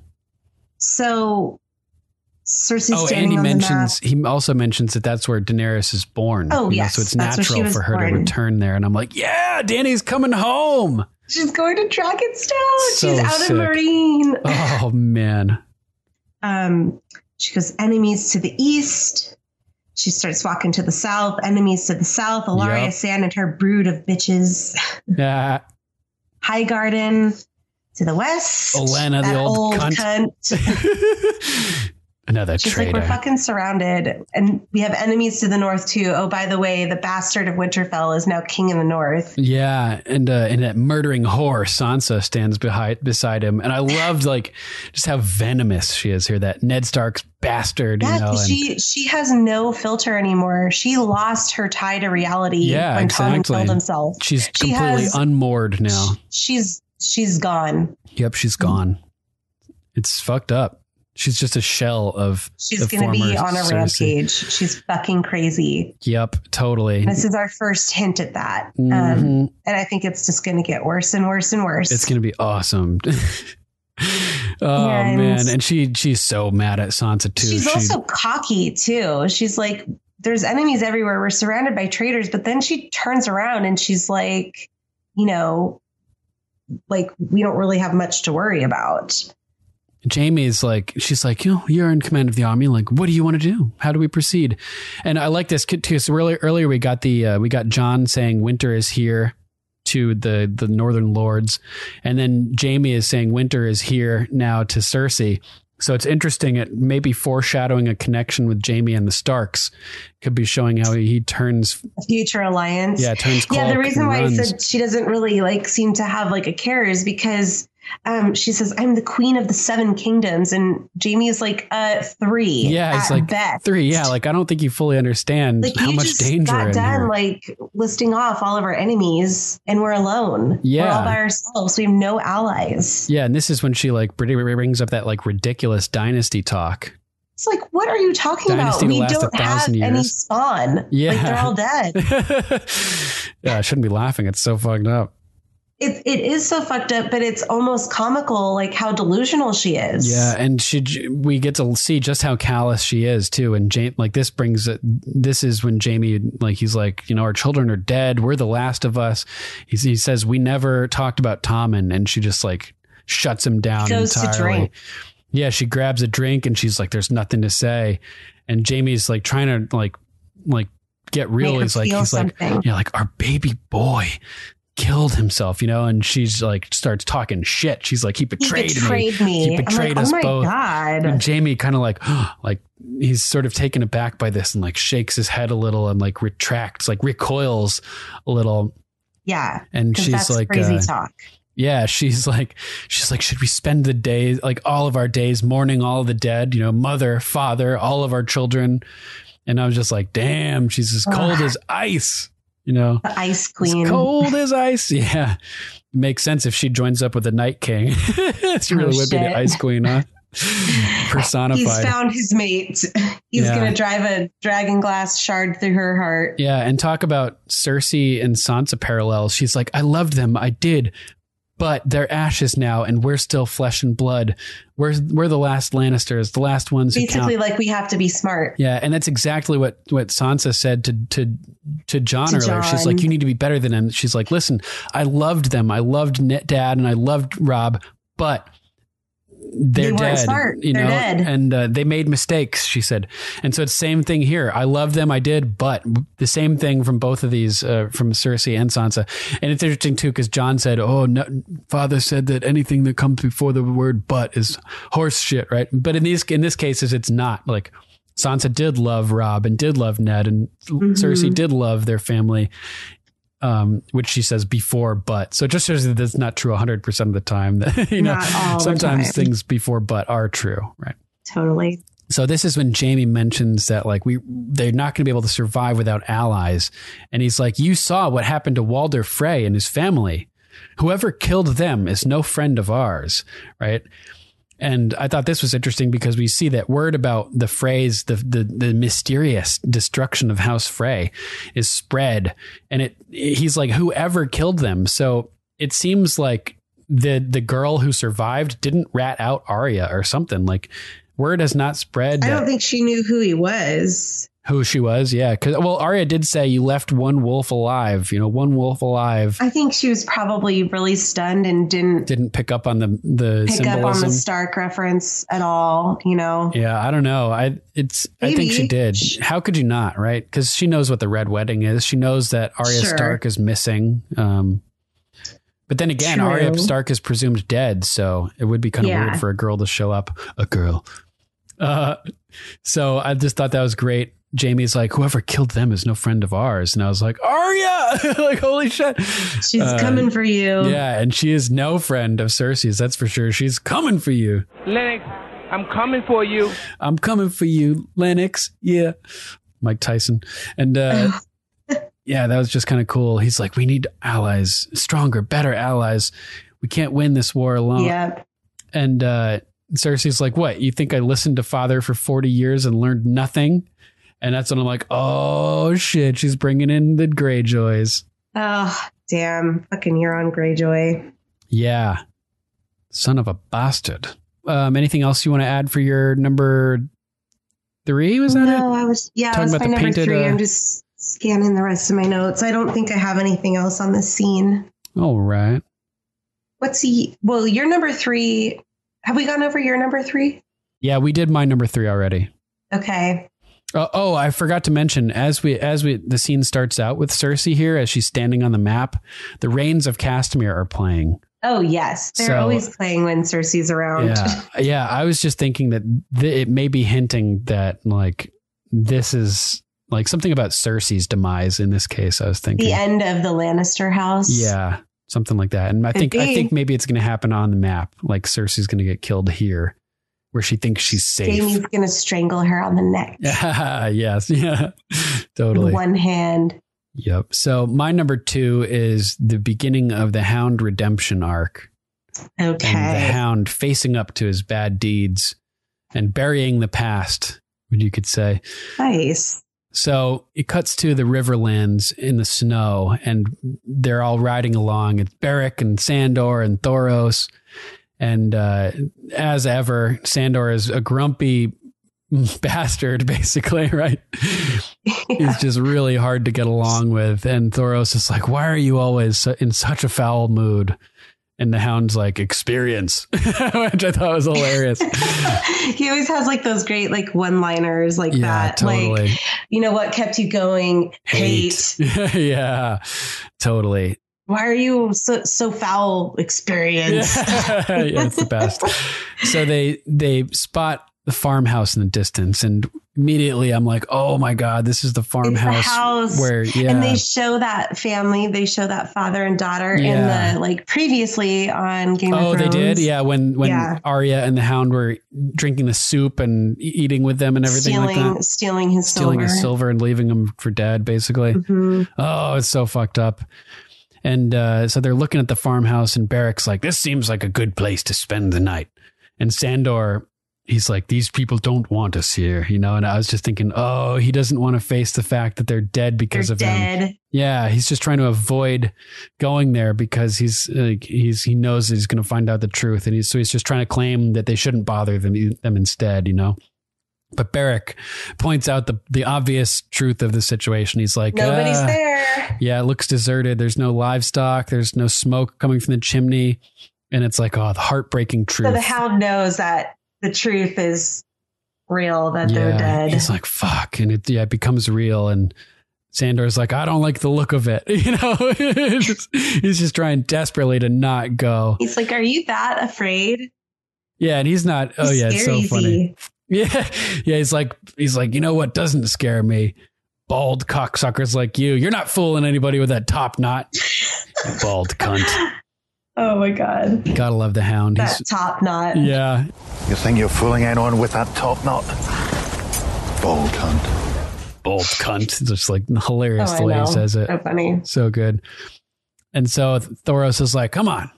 Maybe they got some ale hidden away. And Sandor's like, They don't. Because he asked when he was there, right? He was like, what? No fucking ale? Like, what's wrong with you? Nope, and he has some silver hidden from the bandits. Yep.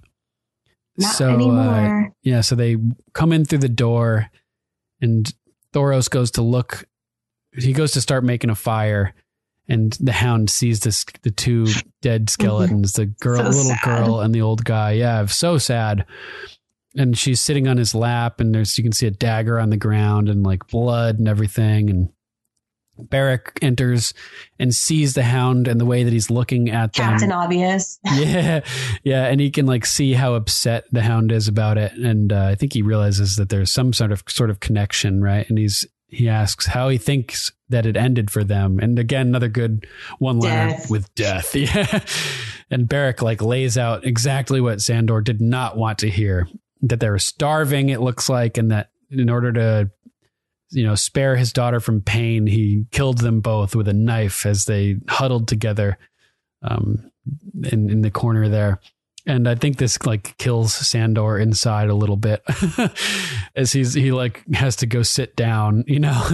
he's like Yeah. it doesn't matter now. Like like uh I thought that was sort of a way of saying like you know like now there's nothing he can do about it and like all as much as he wishes that he could like now it doesn't matter like there's nothing that can be done um sadly so he sits down and starts eating and he has an interesting interaction here with Beric where he's like, you know, we've known each other a long time, right? Dondarrion. And Beric's like, ah, yeah. Like, why the fuck are you alive? And yeah, Beric starts waxing about when the the for how long ago it was when they met, and he's like, he cuts him off. He's like, yeah, I always thought you were dull as dirt. and Beric looks over at Thoros, and they share a glance, like kind of like, can you believe he talks to us like this? Like, oh my god, we're like friends, but he's just shitting all over us constantly. But it it, it doesn't upset them. It's like they just have to laugh at how absurd it all is, right?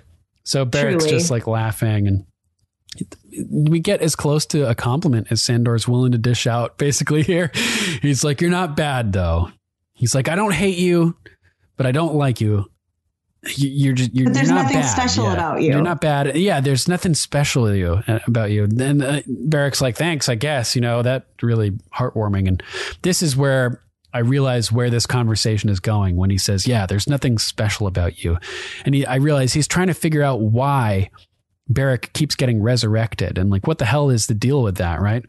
Do you think maybe that's harkening back to your thought of um, the hound being resurrected? Maybe he's trying to make sense of his resurrection. Possibly, although I don't think that he thinks he's been resurrected. Um, Oh, that's right. You but, said uh, that. But I do think that the Hound trying to figure out why Beric is important and has been resurrected, I think that that hints to my theory that Beric is going to be important for saving the Hound. I think that's his reason that basically Beric is a placeholder for the hound, that he's been resurrected repeatedly so that he can be alive. Like he says, the, the Lord of Light wants him alive.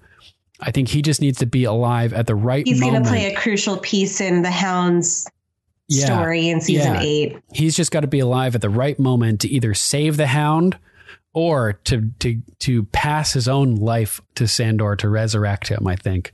Like Mm. breathing the flames into into Sandor and extinguishing his own flame Oh, damn. and dying in the process. That's crazy. Yeah, so that's my prediction of what's going to happen. Beric is going to give his life to resurrect Sandor.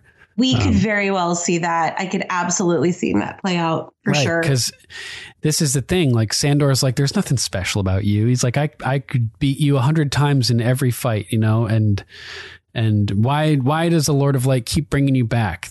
I've seen better men than you, like hanged from crossbeams, Ray, or beheaded or beheaded, Ned. Or that just shat themselves to death in a field somewhere, and I'm like, damn, I don't know Oh who he's talking about there, but that sounds horrible. You know? All the other fuckers that he's probably killed. Yeah, although I did like, I do think he was referencing Ned Stark when he was taught, like the honorable Ned Stark. Everybody Oh, knows sure. a good, good man, Ned Stark, beheaded.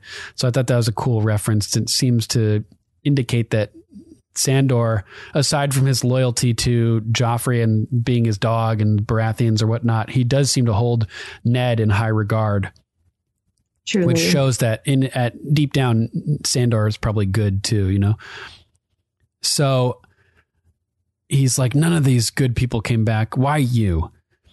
And Beric's like, "Pff, Don't you think I ask myself that like every second of every day? Exactly. Like I don't know why he's doing it. what am I supposed to do? What am I like? What is the purpose? What is he seeing me? What am I supposed to do? And I'm like, damn, that's got to be like pressure, like trying to live up to this destiny that you seem to have. Understanding why you're being Understanding brought back why so many times. Exactly. And I think that it's going to hit him. He's going to understand why, why he's here. He's going to see his moment when he has to save Sandor or Yeah. has to do something with Sandor. Because we learn here that Sandor is very significant when it comes to the Lord of Light and their whole thing. Because as they're discussing all this, um, you know, Beric's like, I don't know what he wants from me. Sandor's like, well, if he's so all powerful, why doesn't he tell you what the fuck he wants? Right. And the next line, Thoros says, Clegane. And I'm like, oh shit. The Lord of Light wants Clegane. You know, that's what the script says. It's Mhm. like if he's if he's so powerful, why doesn't he just tell you what he wants? And the next line is Clegane. It reminded me of when Aemon Targaryen is talking about how a Targaryen alone in the world is a horrible thing. and then you cue Jon Snow. Yeah, and Jon Snow walks right in. So it's a similar type of thing here. Why doesn't the Lord of Light say what he wants? And then bam, mention of Clegane. So I'm like, dude, this is just signifying that I love that it he's going to be important, right? So for sure. Thoros is beckoning Sandor over to the fire, and he's. I'm surprised that he goes over at all because he hates fire, and it's like It's my fucking luck. I end up with a band of fire worshippers. Yeah, it's so funny, and I'm like, yeah, it is. It is lucky indeed because they're like one of these guys is going to keep save you your alive. life, yeah, most likely. right. And they're putting you on your, on the path that you need to be on. They're like leading you in the direction that you're you need to be going in. Right. Beric says, "I almost seems like divine justice," which I thought was funny. And he's like, "Ah, there's no divine justice, you dumb cunt. If there was, you'd be dead, and that girl would be alive." And I think that, sadly, he thinks that if there were divine justice, he would he himself would be dead as well. He too. did. Yeah. I imagine, which is sad, you know. Sad. Super sad. So he's like, "Come on, the fire won't bite. I want to show you something." And and the hound walks over, and he's like, "Come on, get closer, man. Like take take a good look."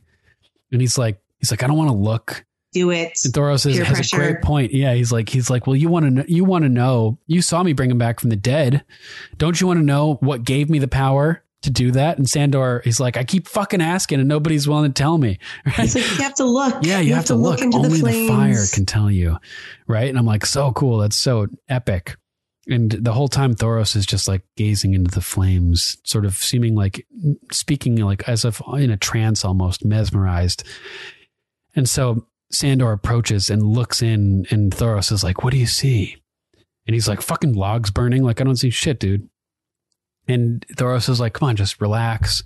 Just relax. Like take a, good, a deeper look. Just Stop being stubborn and Yeah, actually just- like try to take a look into the flames. just, just just look and don't think, you know, basically. And Sandor starts looking and his face starts to starts to contort. Holy And shit. he- you can tell he's having a vision and he's like ice. Wall of ice. The wall. the wall. And Beric seems shocked at this moment and looks over, surprised. It seems that the that the Hound is such a powerful conduit that he's he's being able to have visions. His first try looking into the fire, basically, after having avoided looking at fire for his whole life. Now he's learning that he has this monstrous power to to see through the flames, basically. And I think that Beric's shock here as he sees Sandor being given a vision by the Lord of Light, I think it's foreshadowing his his further and future realization that Sandor is a chosen he's meant to be person here of the. Lord of Light. Yeah, exactly, and that he's going to have to he's going to be there to protect Sandor. What if Sandor Clegane is Azor Ahai? That would be so cool, man. I love Sandor. I, I, you know, I just want to see him redeem himself. I, I don't necessarily see him surviving. It may cost him his life, his redemption. Sure. Sure. But um, it's going to be crazy to see what happens with him for sure. He's such a monumental character. So Thor- Thoros is like, "What else do you see?" And he's like, "It's the wall. It's where the wall meets the sea. There's a castle there." And right at that moment, the fire. you know, it's Eastwatch by the sea. Yeah, we know it's Eastwatch, and right at that moment, the fire crackles and shoots out sparks. And he and- backs away. yeah, and I was like, oh, I thought that that foreshadowed the destruction of each Eastwatch by the Oh. sea, as we see the whole wall collapse into like blue flames Dragon and fire. yeah, dragon fire, and just sh- bits of ice shooting in every direction. This spark of this fi- of the fire at this moment, I thought like foreshadowed that destruction and that we see later on, um, which Mhm. was kind of cool. And but Sandor's like, there's a mountain, looks like an arrowhead. The dead are marching past, and I'm like, oh shit, this is that mountain that reminds me of Mount Kailash. Yeah, like the kind of like very pointy, kind of rounded top mountain. Yeah, it's with very the pointy lines top. in it. The line, yeah, and it looks like the the the horizontal lines. It looks just like Mount Kailash, which people, which is the mount, the home of Shiva, apparently, and Oh. it's like the center of Hinduism, Buddhism, Jainism, and Taoism. I think Oh wow, big like religious um, landmark. the mother of no, mountains. Yeah, no, yeah, basically, no human has ever ascended Mount Kailash, and it's Oh, like off limits. And there, uh, people say that when you get close to it, your fingernails start and hair start growing at like a rapid pace. Like there's like some uh, crazy radiation coming from the mountain or something like that. Oh my god. And people That's speculate crazy. the top is covered in snow, but it looks like a pyramid. It looks like an Hmm. artificially created pyramid. And it like the the base of the mountain, it's all like scooped out all around it. Like it's like the whole site looks like artificially worked. It's really bizarre. But uh Sandor sees this mountain and the dead mounting past it, thousands of them. And I'm like, oh man, Sandor is seeing the truth here and seeing like the purpose and the mission and he's being let in on like the big picture basically and seeing his place as he it's it's all unfolding. And um, he sees the same vision that Bran sees earlier in the episode the army coming south right? So I'm like god damn Yeah. like this is crazy. And Beric at this point's like do you believe me now Clegane? Do you believe we're here for a reason? And I'm like dude Sandor is here for a reason. That is what we're going to see it's going to be so intense so good so Yep. it cuts next to this scene with Sandor outside in the middle of the night, digging into the cold dirt to bury this poor father and daughter that he doomed to death so long ago at this very spot. Yeah. And I thought it was really cool because it's it's a couple things. It's showing him digging a grave is hinting to the book theory that he's a grave digger on the Quiet Isle yeah. which is really cool.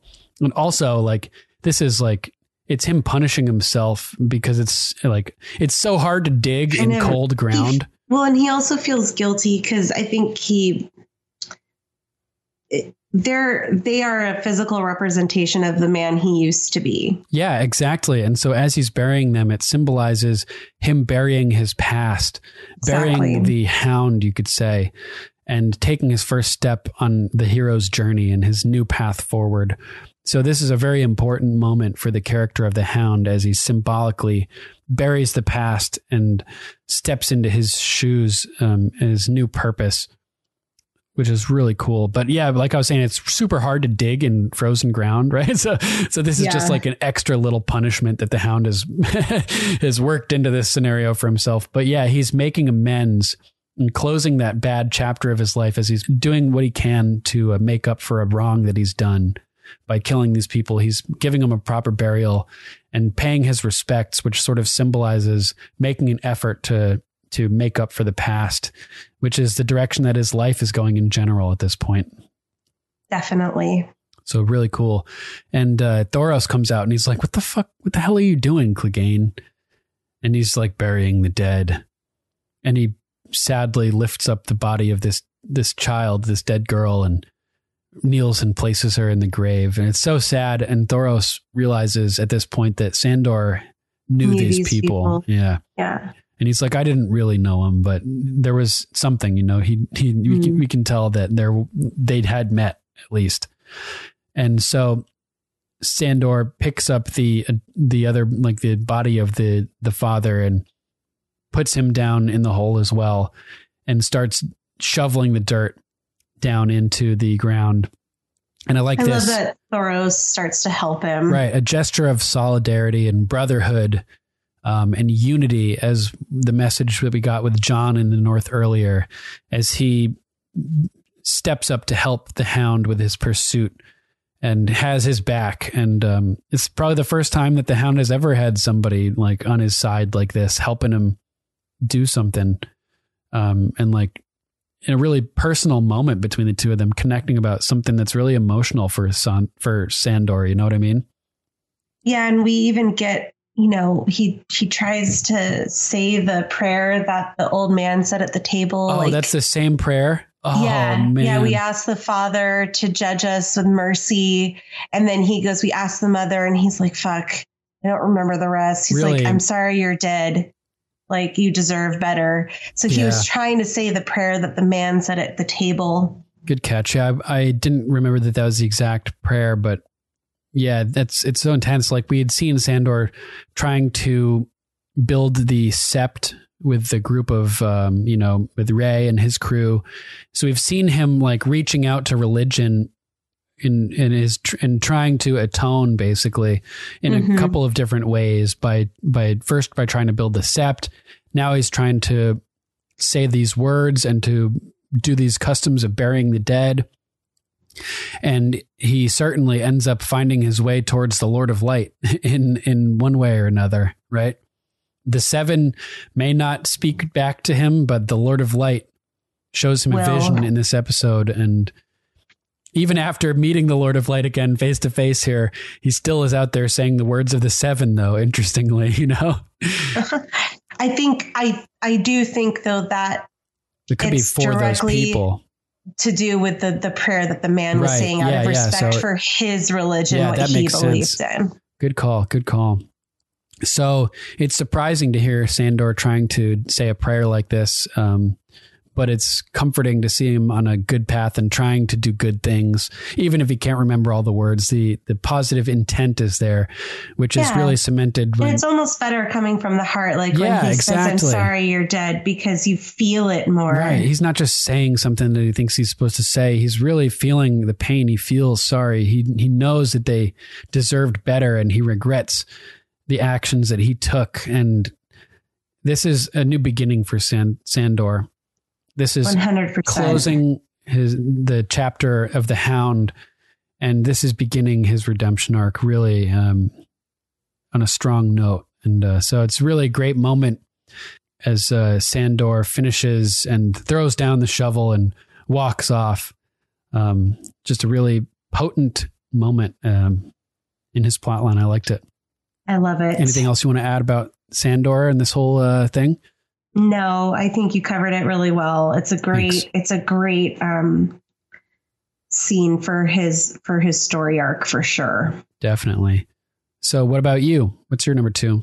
So my number 2 was the cold open, which Awesome. we covered. Yeah. Yeah, Yeah. so. So I think we pretty much covered everything I wanted to say in um in that scene. Nice. So, how about your number one? Let's see. My number one is Dany is home. Dragonstone. Yeah. Ugh. Me too.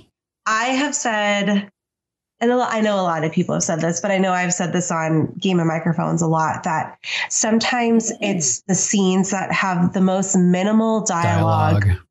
that have the most impact, impact. on the audience. Yeah. And this is one of those for me. Definitely.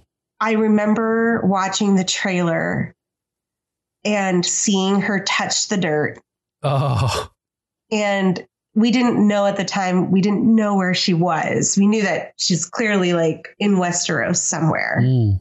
um as a first time viewer of the season seven i had a feeling she was going to go to dragonstone because that's where she was born and you know, it just kind of made poetic sense for her to be there right, right. um, so I know we'll get to her touching the sand, but that that piece was in the trailer, and I just remember like every hair on my body stood up. Oh, man. I was like, "Oh my god!" Yeah, it's She's such just an electric moment as she touches the ground and gets that connection with the with her home and And it's oh it's like she's feeling the earth breathe beneath her. She's like Right. taking in the breath of where she's from. right for the first time basically since she was born, she had to flee, um, like Exactly. immediately after birth, essentially. Um, and so And we we're hearing like as they're sailing up, we're hearing the happy dragon music, and the dragons are flying around Dragonstone. Oh my god! And we get that image of Dragonstone wherever the they dragons shot. circling. Oh my god! Like I actually, this. I actually found out so where they shot it. This bridge Oh, is a real it? bridge. It's at a place called San Juan de Gaztelugatxe in Spain. There's Okay. like a little like monastery or something on top on this little island, Oh, and uh, they superimposed the giant castle onto it. But that that crazy bridge actually exists. I think it's actually a, a mishmash of a couple different locations.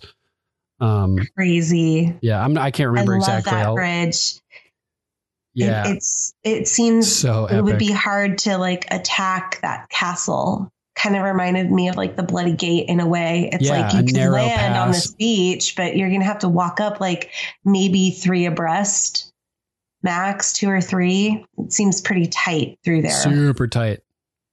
Um, yeah, so that shot of the dragons flying over Dragonstone, Yes. knowing that it's the ancestral home of the Targaryens that fleeing from Valyria.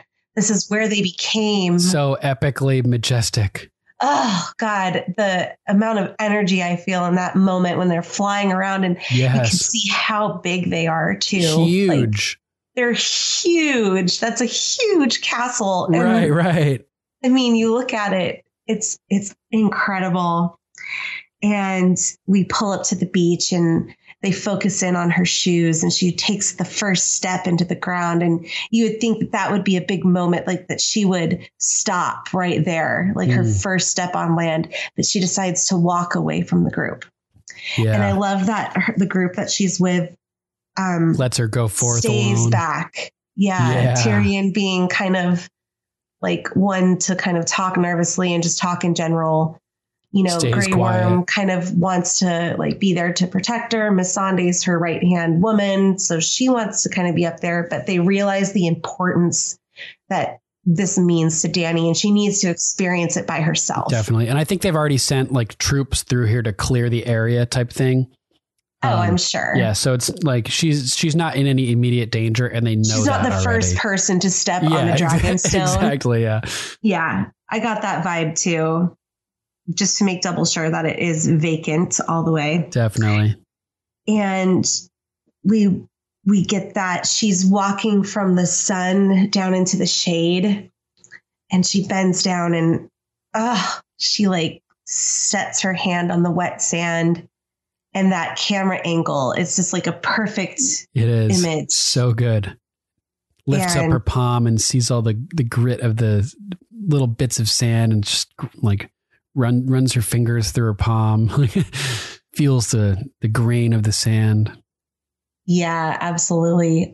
The way she like looks at it and feels it in her fingers and you know, continues to like keep walking. It's such a poetic moment of her like feeling where she's from, feeling the history of her house So and good. her.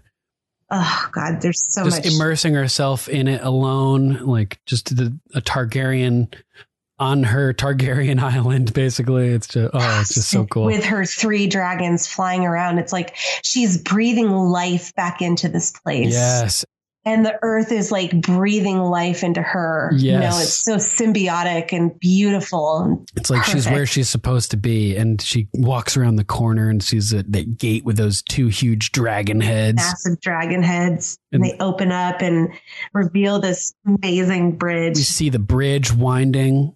It kind of reminded me of like like a serpent in a way. you know, Yeah, makes sense. Dragons, like Chinese Yeah. dragons, are like twisting that's what serpents it, that's like what that. I was kind of going for. It had that vibe. Sick. I like that. Uh, yeah. Remember when when Jon Snow's walking up the bridge and the dragons like dive bomb him and he and like or he like jumps to the ground. And. Tyrion's like, I would say you get used to it, but you don't really ever get used to it. Yeah.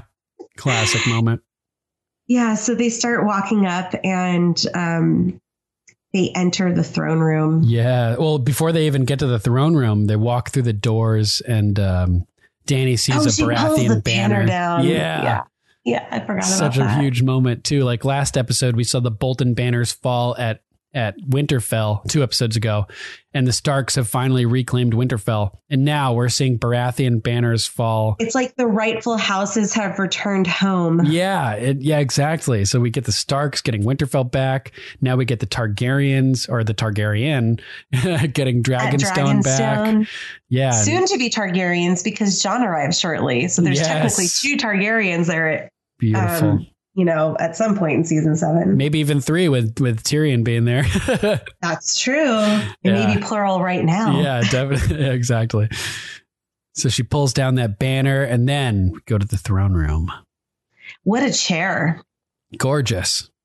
It reminds me of the rock formation that we see behind her as she's touching the sand. Yeah, I think that's what it was modeled to look like. Probably like sh- That crazy angled rock, Mm, with all the lines. So cool. Very diagonal. and like hard. Yeah. Like there's a harshness to it. hmm Yeah, it's really cool. Um, very intimidating. And so I, when I first watched it, I wanted her to go sit in the chair. I know, right? She's all about business, though. That's like, you know how yeah, she, she she, looks is. at it and she takes it in and she breathes it in. And um, Grey Worm goes to approach her and Missandei holds him back. It's like, no, like let her, let her take this in. And yes, such a great Um, moment. they're just watching in awe as this, you know, young woman is seeing her ancestral home for the first time um, and imagining her history there, her ancestors. Yeah. And then she sees the, I don't like, I don't know what you call the room behind the throne, but The map uh, room, I think you could call it. the map room. And she she bypasses the that. throne and walks over there. It must what does the symbolism of that mean? It's she's she's less in, in, intent on looking queenly and like more I, intent I on think that that's acting. not the chair that she wants. She wants the Iron Throne. So she's in, true, true. I mean, that's not So this chair isn't even really that important. It's important, but it, Yeah, it doesn't hold the like- weight of her like sitting in it, like the very first thing she does. And I wanted to ask you, did you notice her hair? I did not. It's very, very tightly braided. Nice. So I've talked about this before on um, previous episodes. Yep. More and more braids with victories, an homage to the Dothraki custom. She's it's nice and tight now. It's pretty much in a it's all braided against her head with like a cascading ponytail, but it's all pulled back now in a braid. Nice. I did notice that as she leaned down to touch the sand, there were two strands of hair winding around each other. Looked that looked like a DNA double helix, Mhm. uh, which is just so cool. Very artfully done. Yeah, it kind of her hairstyle kind of gives me like rabbi vibes. Rabbi vibe. Oh, with like like the uh, the, the tendrils orthodox coming down curls. Th- those things. yes, the yeah the orthodox the curls that come down right. That's funny. Yeah. um but the back is so tightly braided there's, there's like four or five braids and then the braid wraps around like a few times of, of a super long blonde ponytail so So sick. it's not completely braided i'm so excited to see what her hair looks like in season eight um because it's just gotten more and more and more braided and i love that she keeps that heritage of um her growth into becoming a woman through the dothraki customs and Totally. traditions Totally. Next year she's gonna look like Coolio. she's gonna have them cornrows just gonna be all braided up. Yeah, just pointing all different directions and shit. Yeah, so she walks into the the map room and she sees the table. Oh, um, the table that Aegon runs- carved. Yeah, she runs her fingers along it in the dust. Love that shot. It's so beautiful. Mhm. And Tyrion is kind of in awe. He's looking at this room. It's quite impressive. Yeah, it looks out to. It, there's no. Um, Over the bay. There's like no glass there. I mean, it's just open to the weather. It looks like. Yeah, um, totally. It's beautiful. Stannis would it. often brood in here. And Dany is obviously drawn to this room as well. And Tyrion is just fascinated by these these frescoes or these the reliefs walls. of dragons all over the walls and everything. Yeah, he's just like, whoa, like this is nuts. and then we get her silhouette in the wind in the like Ah. window yes and Tyrion comes up to her side and they're the Mhm. only two that we can see. I'm sure maybe other people might be in the room, but it's it's just a shot of her and Tyrion and Her hand. a moment of silence. And she looks at him and she goes, Shall we begin? Amazing. And then the music hits and it's da da da da da. I love it. It's so amazing. so good, right? Uh, I love Fantastic. I love this. It's so impactful, and there's one piece of dialogue, Yeah. and it's so amazing. line. I love that they put it at the end. Yeah, shall we begin at the yeah, end? and then it's end, end scene. Yep, End it's like, oh, episode. it's shall we begin the new season? That's uh, the way, like, shall we kick it off? We just kicked it Mhm. off. Oh man, Yep. so good. Oh, epic, Love that. epic, epic. Yeah. Anything else you want to add about your number one, the Dragonstone scene? I'm so glad she's back in Westeros. Yeah, all after all this time, and the Meereenese knot has finally been untied, at least on the show, and she, we're getting some progress. Really exciting stuff. momentum is building, and boy, it does not disappoint. Yes, moves are being made. Chess pieces are moving along the table. Absolutely. So let's move on to notes. What was your number one? My my number one was the same thing. Oh, okay. Very cool. Oh yeah. Notes. So yeah, notes starts off with Bran having his vision, right? Yes. We get the wind blowing over the tundra and that dark cloud starts to form and you can see like little pieces of like bodies coming in and out of the cloud. And that's this is like why that's why I said uh, Sandor sees the same vision that Bran saw earlier because Bran is seeing this army and approaching, and then this is what Sandor seems to see through the fire. And there's three giants. Yeah, there's giants. Oh man. And Hodor's in there somewhere. Definitely, definitely. But it's it's so intense because we see these hulking figures riding through the mist. And you know that the White Walkers bring the cold, right? So it Yeah. seems like they bring like this this pea soup style mist. Like ice fog. yeah, so you can't even see them coming. You just see fog coming. And then it envelops you and then they come within it, which is even more terrifying. The white cold, they call it. Mhm. Oh man. Bone chilling. Yeah, totally. So they all these like the the whites walkers are riding by and the whites are lumbering past and then we see these giants and the camera's like looking down from above at this one angle and these giants are lumbering towards the camera and it zooms right in on one of the giant's eyes, the bright blue undead eye of the giant. And I was just thinking, ooh, wasn't there a legend that like everything Macumber's exists? blue eye. Yeah, Macumber's blue eye. yeah, exactly. The dragons like lived inside of the eye of a giant or something like that. I don't know. I can't remember. But uh, yeah, I thought that, that, everybody cool. lived inside of the um the The- eye yeah, of a the giant. whole planet is like inside of a giant. Old eye. Nan and Oberyn Martell talk about Macumber's eye. Right. Yeah. So I thought that was just kind of cool. We'd zoom in on this giant's eye, and then Bran is lying in his sled in, at Castle Black, at, outside the gate at the bottom, and he opens his eyes as he comes out of this warging vision, having seen the Night King and the army riding south. And the door opens to Castle Black. The gate for the tunnel opens, Mm. and Dolorous Ed is standing there. I love this. He's like, he's like, "You wildlings," you know. He's like, "Who the fuck are you guys?" And Meera, Meera, Reed looks like real in real rough shape. She's exhausted. Oh yeah, big time. And she tells him, she's like, I'm Meera Reed, the daughter of Howland Reed, and this is Brandon Stark, son of Ned Stark, brother of Jon Snow, as at least as far as I know thus far. and Ed, Ed hilariously is like, "How do I know that's true?"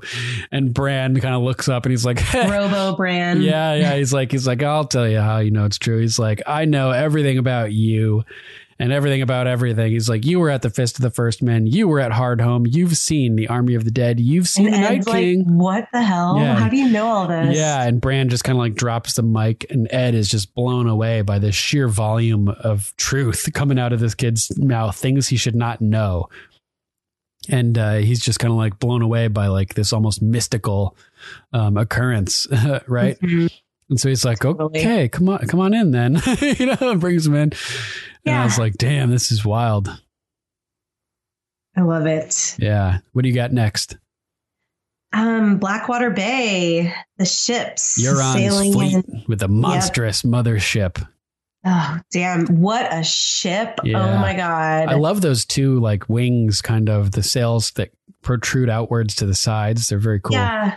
Yeah, absolutely. And that big like kraken octopus on the very front, like the, the- ram, the the, ram. rammer, I guess. Yeah, it, it's sort of designed like a trireme, like a, the Greek triremes, which would have rams at the waterline to sink enemy ships. To sink yeah, the boats, their opposing boats. but yeah. it's, it's cool because it's it's a kraken, right? And then with those with those um, wings sticking out off the sides, they kind of remind me of like a couple arms of the kraken, like because the because krakens are like squid have eight arms and then they have two other arms that are like different than all the rest, right? So those ones are like the kind of like symbolized by those sails, I think, sticking like, out. yeah, yeah.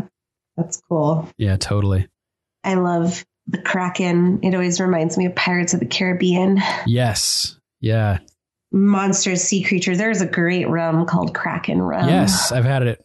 Yeah, not yeah, bad I like all. it. It's good. It's I'm I'm not really It's a big fan rum, of rum. It's really dark rum. It's sweet. Um but it's good. I mean, it's good for rum. Yeah, definitely. And so um, Why is all the rum gone? um Because I drank it. No, I'm just kidding. I hope we get to see a Kraken in season eight. That'd be epic. Oh. And and our spiders as big as hounds. yes, Gotta see those too. totally. The BU student, students who wrote of their version of season eight included a Kraken in theirs. So Oh damn. I'm hoping we nice. get a Kraken too. That'd be so cool. Crazy.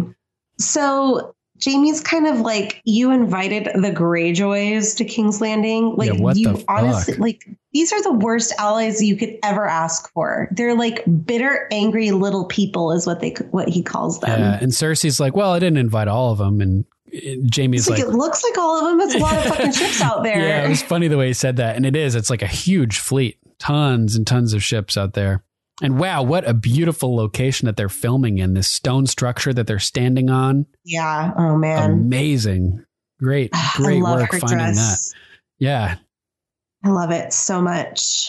looks like ready to roll. Ready for battle. Maybe I'll cosplay as Cersei. Nice. Yeah, do it. I don't know. I don't know about that. and so she goes, Well, I invited them. You know, he's the new king of the Iron Islands. Um, we need stronger and better allies. And Jaime's like, How are these any better than Walder Frey? right. Like, they, both, broke promises and they murdered, Murdered their friends, friends. as soon as it suited them. And she goes, So does everyone when it suits them.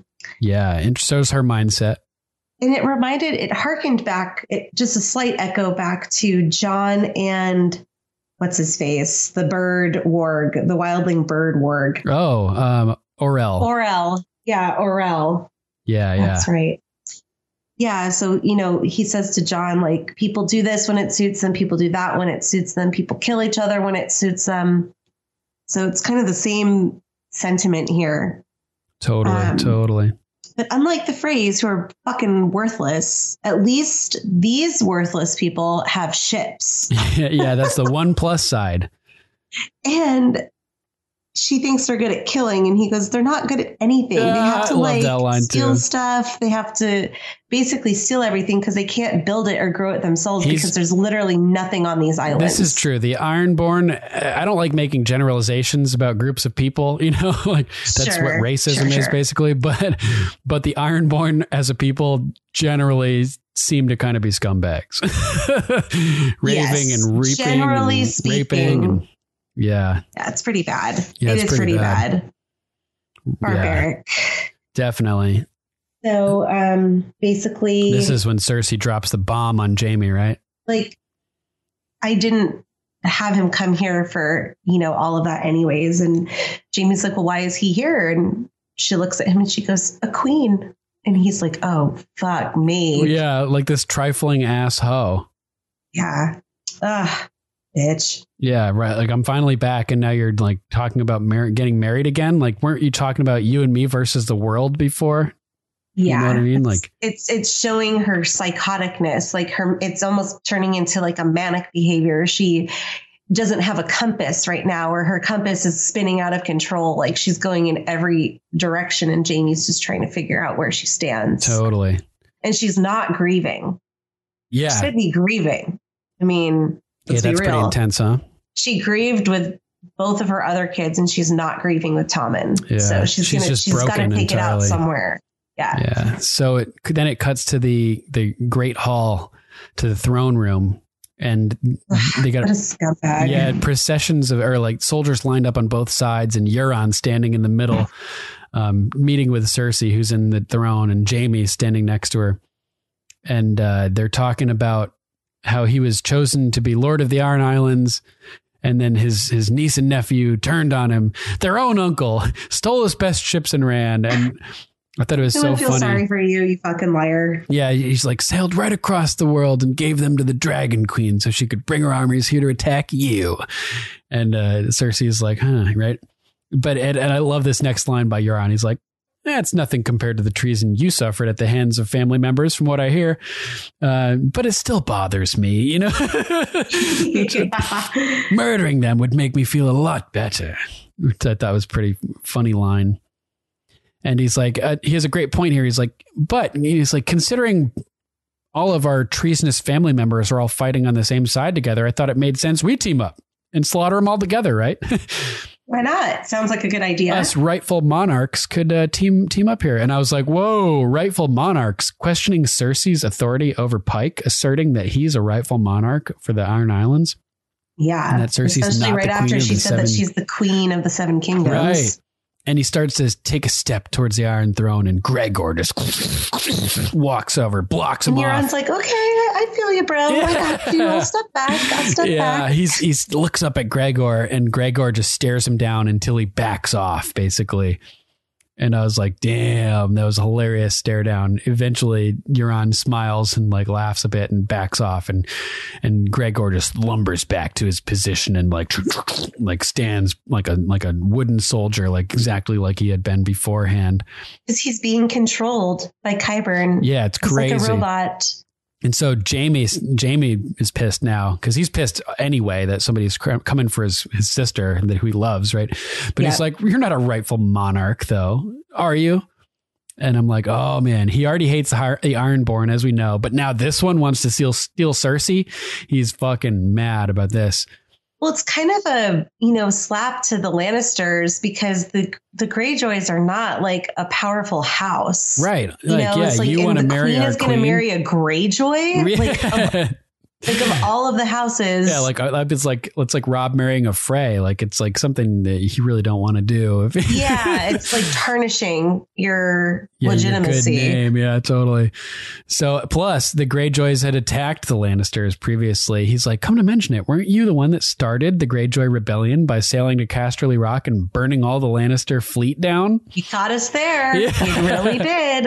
And I'm like, oh snap, yeah. You vermin. You vermin, yeah, pretty smart move move on your part. Uh, but we made it to the Iron Islands islands anyway. You didn't stop us from wreaking havoc on your whole house and s- slapping bitch Killing slapping you back into place. Nephews and Yeah. So this is the the place where Thoros came through the breach as well with a flaming sword, right? Drunk So- as fuck. Yeah, drunk as fuck. So Euron talks about how he remembers seeing Jaime here, and like he, how he had heard so much talk, like like the Blackfish was saying, like the best in the world, no one can stop him, a force of nature with a sword, right?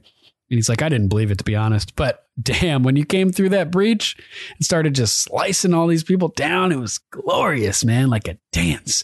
And Jaime's like, what the fuck is wrong with you? Those were your your family own that I was killing. He's like, fuck those people. Yeah, he's like, "Ah, the place was getting crowded. Hilarious line is like sort that sort of reminded me of um, Ramsay. I always enjoyed being an, an only child. I prefer being an only child. Similar type line by a scumbag, not valuing Totally. family. So the place was getting crowded. And he's like, I enjoyed watching you slaughter them. I truly did. And Jaime's like, Well, I enjoyed killing Greyjoys and I'll fucking kill you too, bro. Like, I would love it. Come on, just Yeah. give me a reason, right? And, uh, and Euron goes on to thank Jaime. He's like, Well, if you hadn't crushed our, our rebellion, I never would have gone into exile. And if I hadn't gone into exile, I wouldn't be the greatest captain in the 14 seas. I thought that was cool. The 14 seas, doubling Yeah. the seven seas. yeah. And uh, Cersei mentions how he's so humble as well, right? Hilariously. It's like, well, you're not humble. Yeah. And he's like, and you're the queen of a great nation. And like, pff, like you, you probably don't give a shit about the Iron Islands, like nothing but rocks and bird shit. And hilariously, a lot of very unattractive people, he says, made me laugh. Yeah, And, you uh, included. Yeah. and so uh he's like he's like, but it's not the it's not the Ironborn that you you're interested in anyway, it's the fleet. The greatest armada Westeros has ever seen. With our fleet, you can destroy all of your enemies in the east and the south and the north. And Cersei's like, well, what do you want for it? Basically, like, let's get down to brass tacks. That's it. It is what it's about. I want your fleet, right? So Euron says to her, this is very interesting. He says, Ever since I was a little boy, I wanted to grow up and marry the most beautiful woman in the world. So here I am with a thousand ships and two good hands. A jab at Jaime. puke scene. Yeah, he like he jabs at Jaime with two good hands and lifts raises his arms up like the Night King on the dock, like come at me, Crow. Jaime's so pissed, pissed So his face pissed. starts twitching. Yeah, And but I thought this was very interesting because he says, I was interested, you know, since I was a little boy, I wanted to grow up and marry the most beautiful woman in the world. He never says it's Cersei. And the last time we saw him, he was telling Theon and Yara about how he wanted to marry, marry the Daenerys. Dragon Queen. Right. So I feel like he's sort of pulling a Petyr Baelish here, where remember Oh, he, he's yeah. like, all my life I've only ever loved one woman, your sister. Boom, as he Yep. pushes her through the hole. Boom. So Yep, Euron is it. like luring Cersei in here, like, all my life I've only ever wanted to marry the most beautiful woman in the world. And then at the last minute, he like, he's like Daenerys Targaryen and like pushes her off of the fucking Red Keep or something, you know, and Oh, like damn. hands over King's Landing to Dany. And I guess she like is about to storm the gates and he like walks out with the key and like Cersei's head. Oh my God. right? right? He's totally pulling a Petyr Baelish here. He's not talking about Dany. She's not No. as beautiful as the Or Cersei. yeah, yeah, about Cersei. He's he's talking about the legendary beauty of the Dragon Queen, The Dragon the younger, Queen. more beautiful queen from from Cersei's prophecy. It wasn't Margaery, It wasn't Cersei. Margaery, it was yeah. Dany, you dumb bitch. Yeah, maybe with the combined power of houses Lannister and Tyrell, they could have teamed up to take Targaryen, but nope, now it's just Dany who's coming to take everything she holds dear. So I thought this was great. It's like sort of a, a sleazy, slimy, a, total Baelish parallel. Come on, he's not talking about Cersei here, right?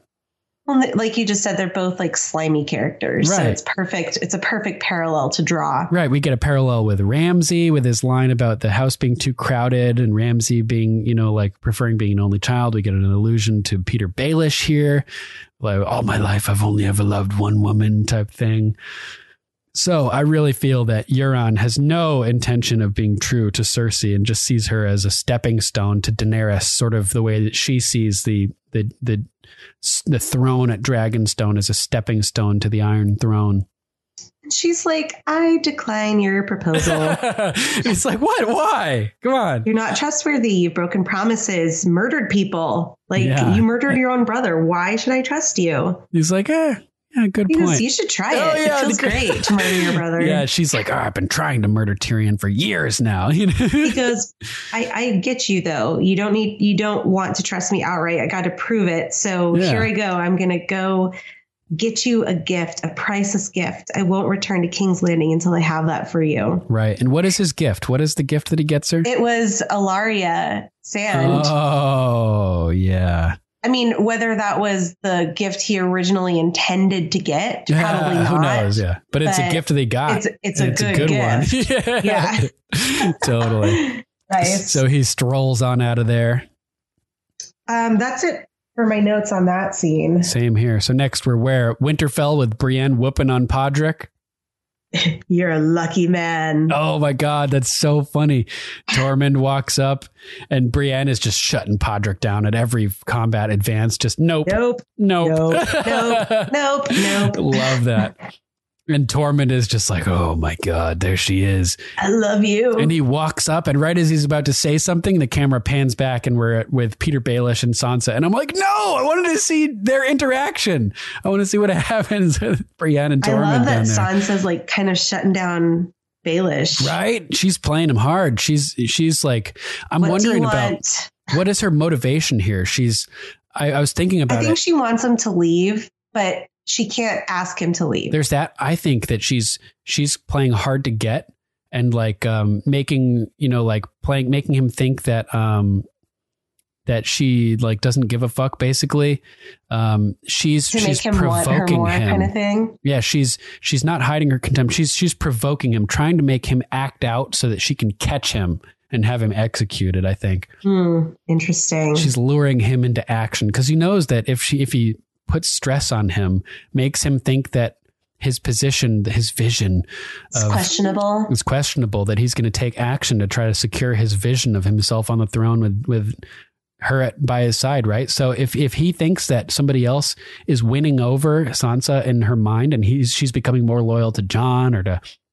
Arya when she arrives He's gonna he's going to try to mess up. yeah mess that up and implant himself um, uh, in her better graces. She's waiting right? for the proverbial shoe to drop. Right. So she knows that if she puts stress on him, that he's going to do something. So I think she's just setting him up here and biding her time.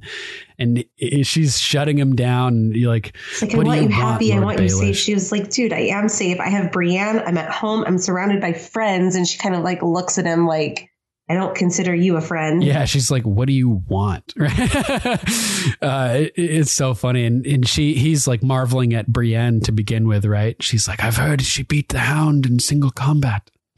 She's a very impressive woman," and I'm like, "Yeah, she is."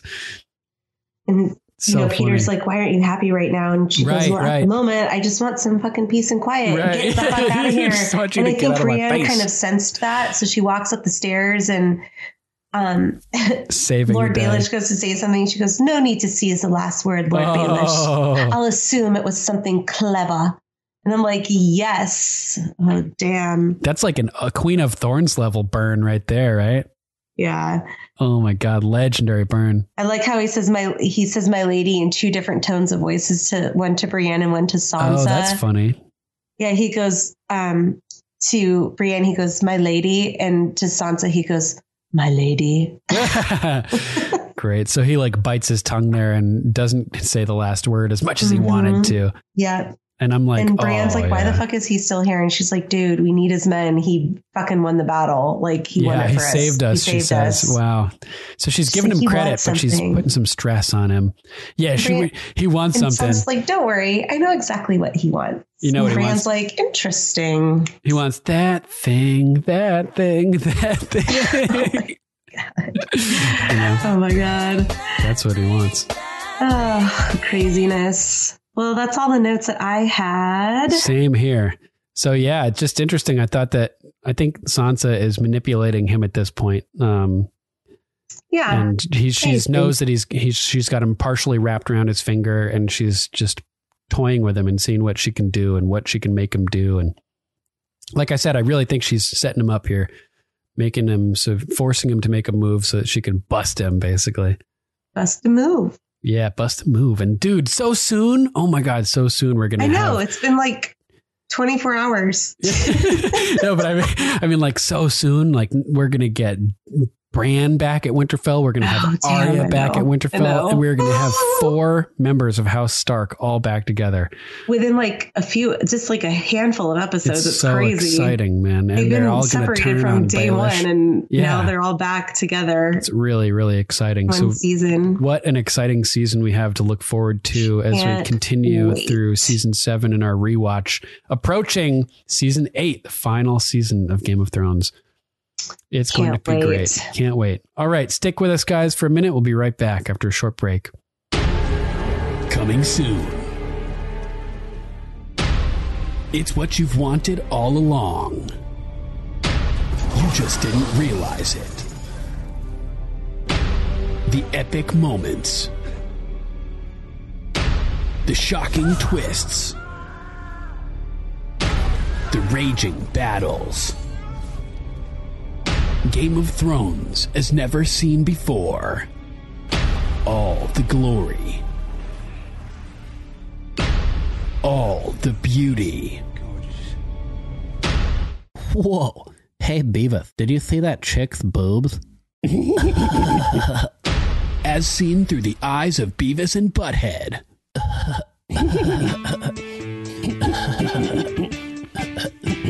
Beavis and Butthead react.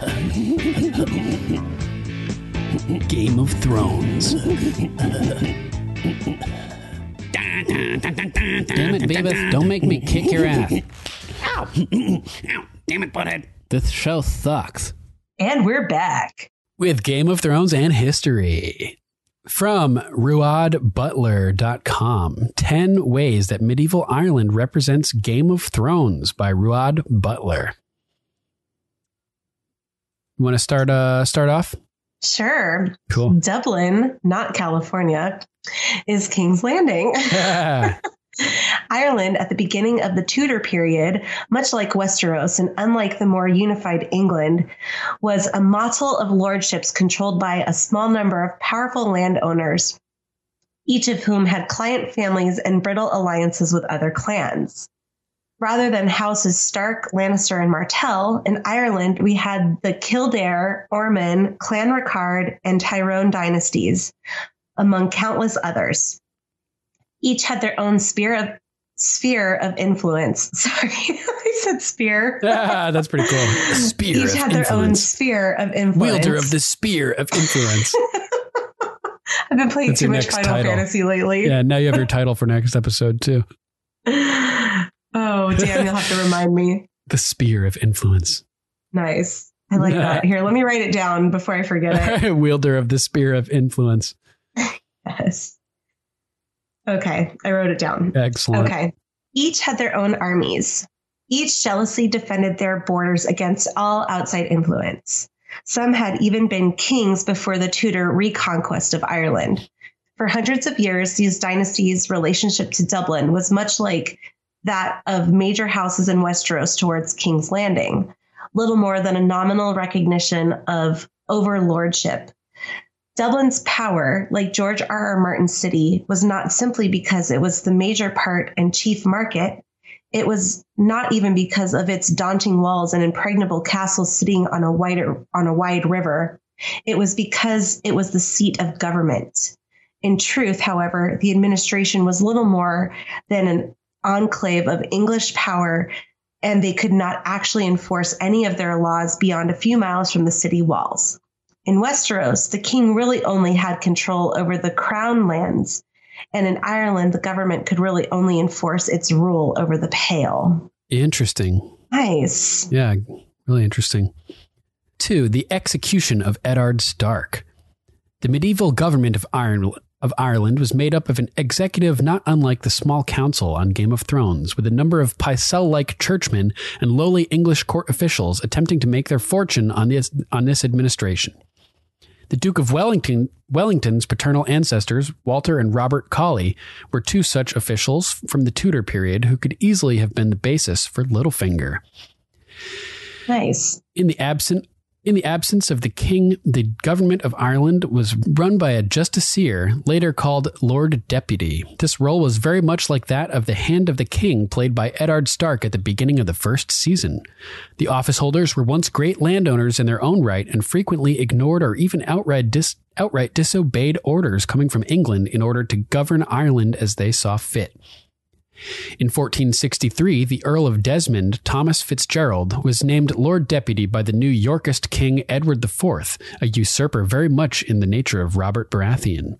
Desmond had proved himself by defeating the Lancastrians at the Battle of Piltown, but despite his good governance, he fell out of favor with Edward IV because of his opposition to, the, to his suspect marriage to Elizabeth Woodville.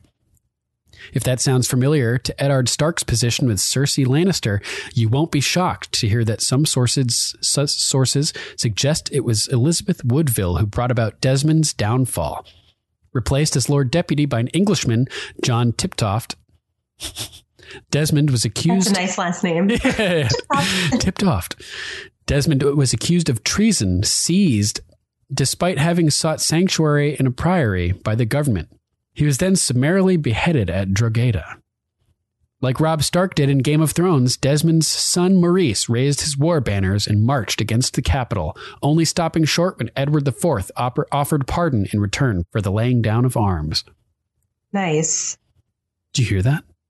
Ravens?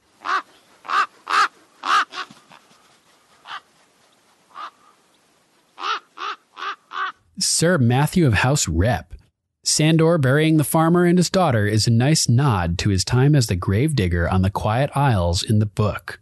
Gravedigger. Grave Sorry, that's a total Monster Jam reference. Yeah, gotta love the gravedigger. It's the coolest. We love it. Hmm. I also love that Sandor can see visions in the flames. Much like Ygritte, you can say Sandor was, quote, kissed by fire as a young lad and it changed his destiny. Gregor putting him to the flame birthed, birthed the hound, but this time with the Brotherhood, it's rebirthing him to serve his true purpose. Nice. Yeah, I like that. Maester Wolkan must be so relieved to not be serving Ramsay yes, anymore. Yes. Yeah, totally. My thoughts exactly. Nice. I understand sure. Jon's reasoning for not pushing the surviving Umbers and Karstarks and stripping them of their homes, but surely you can gift the Dreadfort to one of your loyal bannermen. Perfect. I, I love agree. that solution. We didn't even think about the Dreadfort because the Boltons are gone. Yeah, that house is gone. I oh, I suggested giving it to Tormund. But I don't know if Tormund would necessarily like want it. Do you know what I mean? Because he doesn't like have the significance for it. I don't know. I mean, if if given the option, I think he'd be like, "Fuck yeah." I'll take a castle. Come on, guys, let's go hang out in this castle. castle for sure. But you know, he heard he already got sent up to the Eastwatch by the Sea. Right. He yeah, well yeah, he's he's he has a mission, but under the right circumstances, I can see him like eventually. That. Yeah, maybe right. that's why it wasn't given out. yeah, yet. maybe. Maybe. That would be so cool, huh? Yes, thanks for writing in, Sir Matthew. Yeah, we love your feedback. You. It's always su- super good. Mm-hmm. Next, we have Lady Lucy of House Jane. So, what can I say? I love the cold open. Girl, me too. Oh, yeah. I don't understand how Arya has Walder Frey's voice, but I'm just going to go with the magic and be happy. Yeah. Yeah, I think there's definitely some type of magical yeah, aspect behind it for sure. Definitely, definitely. Because they are all dead, which makes for a better Westeros. Also, love that she doesn't kill the girls and isn't indiscriminate in her hatred. Me too. I yep. like that she spares the women for sure. Definitely something that sets it her apart. It shows a little bit the... of control, which I know that I express a little bit of concern about, like where her soul is going. Yep. So she is still um, you know, practicing control also with the Lannister army as well. Yeah, maybe, maybe. Assuming, we don't know. Assuming. we could find out she slaughtered them all. But yeah, it, it does set her apart from the indiscriminate nature of killing of, of the god of death and of mm-hmm. Cersei Lannister, for instance. Yeah, absolutely. She's kind of playing in a way the god of death because she's choosing who lives and who dies. Yeah, which no one has the power to do. Exactly. So it may backfire on her. We shall see. Mm. But she, if she's no one, then she has that power. That's true. It's also confusing. Yeah, I know, right? I adore Euron digging at Jaime. Yeah, me too. It's super funny when he has like the two good hands moment. yep. It makes me laugh so much. Jaime is so mad. Oh yeah. The shit scenes make me gag, and I hate that Sam is still locked away from so much knowledge that only the old fuckers can get to. Yeah. Yep. Fuckers. Totally. Oh yeah. We are this world's memories is a beautiful line. I love that too, for sure. Yep. Tormund's love for Brienne is amazing. I agree. I don't think he sees her as just like this big beast to make babies with. I think he sees her as like a god, like a living goddess, like Yeah, he loves her. She's like, Yeah. well, she is. the She's like epitome this. of humanhood. You know? yeah, in his mind for sure, Yeah. and many people's minds. I mean, I love, I love her so much. Yeah, she's great. Sansa standing up to Littlefinger is so very refreshing. It makes me happy that the Brotherhood calls Sandor Clegane rather than the Hound. Yeah, that's nice. Oh yeah, that's that's a great point for sure. Seeing him more than just a beast Yeah, as a person versus a dog. animal. Yeah. But the scene where he finds the dad and daughter dead breaks me. I'm sorry you're dead. Is there ever a better thing to say when someone has died? Beautifully simple. Agreed. It- true, true statement. Very nicely said. I'm glad Dany has put some warm clothes on. She'd have caught her death wearing that flimsy dress she had had on when they sailed from Meereen. Uh, That's me channeling my Nana. Oh, totally. Does anyone else find it odd that there is no one on Dragonstone? I find it weird. Would no one have moved in? I would have chanced my arm and had a go at squatting for sure. Oh hell that yeah. back room would be bloody freezing with those huge windows. yes, but also very refreshing on a nice summer day. Totally. Getting a little spray from the seawater. Sea sea spray. yeah, I like uh, good, great feedback. Thank you. Yes, thanks. Yeah, it is kind of weird. Nobody has made an attempt to uh, to squat over there for sure. I have to. It's just hard to that. get to probably for the average person, I guess. But like, which one of the houses have taken it? Although, what strategic advantage does it have other than White Right. Walkers it could just during a time of water? war, it would be you know like all the wars that have been going on in the Seven Kingdoms. It would be like potentially an expenditure of resources that could be difficult to maintain for any of the houses. Yeah, except it might become crucial in the war to come. Yeah, I mean it's it guards the entrance to um, Blackwater Bay, right? So cut off that entrance, and that's supply to King's Landing gone potentially for um, you know like at least ship ship based supplies. Well, Dany made like sure none of the supplies from Highgarden made it there, so Yeah, that's true. they got the gold though. got the gold. hmm Sir Patrick of hindsight. Anyone who felt Ed Sheeran ruined this episode, shame on you for recognizing him. Uh oh, I recognized him. I did not, so I'm I've missed the shame here. Yeah, Shame. shame, shame. The, the opening for this episode was originally going to be the shot of the marching army of the dead, but the Walder Frey actor gave such an impressive performance of Arya as Walder that they gave it to him instead. I love it. Yeah, I love that they cool. changed it. It takes amazing skill to get the showrunners to throw away such such a deftly embedded cold opening pun. yeah, if Nice. if we started with the White Walkers, it would have been a real cold open. Rim and shot. it kind of worked because she Arya talks about that winter came for House Frey, and then the next scene we actually see like winter approaching. Yes, so cool. Yeah, I so like it, that it, too. it flowed well. It Flowed didn't really seem well. clunky to me at all. hmm Although that having that cold opening would have been hilarious. The cold, Yeah. the cold, cold opening. Yeah, really cold, ice cold opening. nice. He continues the the quote army of the dead unquote shot ends with the camera pointing us directly into the eye of a blue-eyed giant. I interpret this clear Macumber reference as the showrunner's way of beckoning us to ask ourselves, what am I unwilling to accept at this point? Nice. We transition from the giant's blue eye to a close up of Bran's face. Was he watching the last scene with us? Is he wondering the same question I just posed? Meera relinquish Meera relinquishes her role as mother of dragons.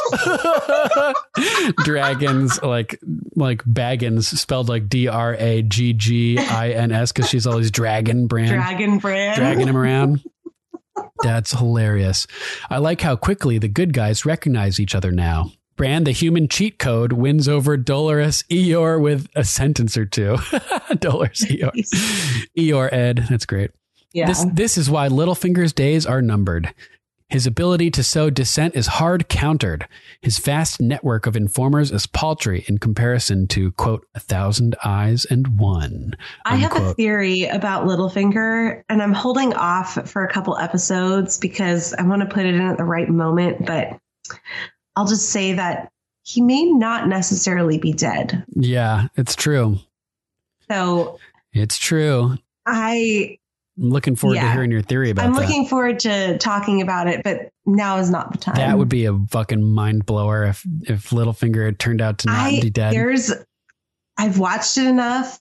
I while I love the fact that in the moment we got revenge on Littlefinger and we watched him die, there's a part of me I have a theory. I think he has connections in Braavos and he gave that girl an iron coin because she says she whispers to him, Your time is up. And then he hands her a coin. oh fuck, I and don't I even think remember that. I think he flees Winterfell and a faceless man takes his place. And I think it's a faceless man that dies. sort of the way that Jaqen killed himself with the poison instead of Arya. I don't think it's Littlefinger at all. I think he's gone. I think he's back in the Vale. So yeah, we'll talk more about that when Yeah. we uh, when we talk about Littlefinger's death, I guess. But yeah, so that's my theory though, of where I'm going with this. So Very interesting. Very interesting. Yeah, Yeah, we'll get to that. that. When when she hands him the iron coin is when I want to talk about it because Nice. it's a very quick scene. Yeah, I missed that entirely. So and the more I watch it and the more I've read her lips, deep meaning. it has a meaning because it's unnecessary. It's Right. unnecessary. totally. So yeah. You'll just have to listen on and find out. yeah, totally. I like um, Sir Patrick's reference here to A Thousand Eyes in One, which is uh, the quote about the three eyed raven from the books. How he has one eye and he sees with all these thousands Oh, of eyes of Oh, yeah, through the trees and through the ravens and everything. Like the branches growing through one of his eyes, so he only has one eye. Yep, he's got a root in there. That's right. So um, I like that because it's true. Littlefinger's spy network pales in comparison to the capabilities of being a three eyed raven and seeing through time and, and space. nice. Pretty excellent. He goes on, Jon, you think I'm Joffrey? Sansa, well, you literally declared I'm the king five am seconds the ago. King. What kind of that was kind of a Joffrey meme, but no, you're as far from Joffrey as anyone I've ever met. Oh, damn, I am that's a the king. That's sure. true. I never, I never noticed Jon saying that before. Like anyone who has to say they're a king is no king, right? That's right. Jon, I see nothing ironic about that statement. I mean, it's not like he and I share a grandfather or anything. Oh, Oh my god. He's thinking if Jaime and Cersei are are secret Targaryens, then they would share a, gra- a Oh yeah, got it. Got it. Hilarious. You're so sneaky, Sir Patrick. Yeah, totally. Does Sandor see his visions in the flames because he's, quote, kissed by fire? Ooh. Or is it an innate Clegane ability? I think it's because he was kissed by fire. Definitely. Cersei stands on the neck. Jaime comes in and stands next to the fingers. Valonqar, much? Oh, there you go. I picked up on that refers to a book reference. Nice. Yes. Thanks, Awesome. everybody, for your feedback. Thanks for writing in, everybody.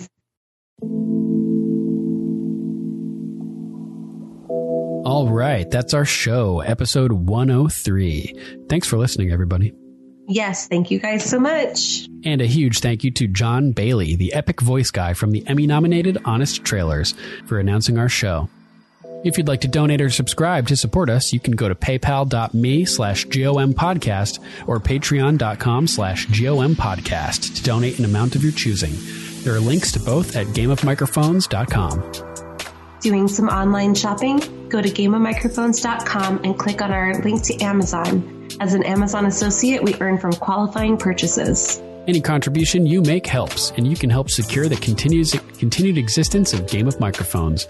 We'd like to thank our patrons, Sir Matthew of House Rep, Lady Lucy of House Roberts, Lady Candace of House Twos, Lady Terry of House Theodore, Lord Jeff of House Allen, Sirenicide, Lord John of House Grills, and Luke, the Low Duke.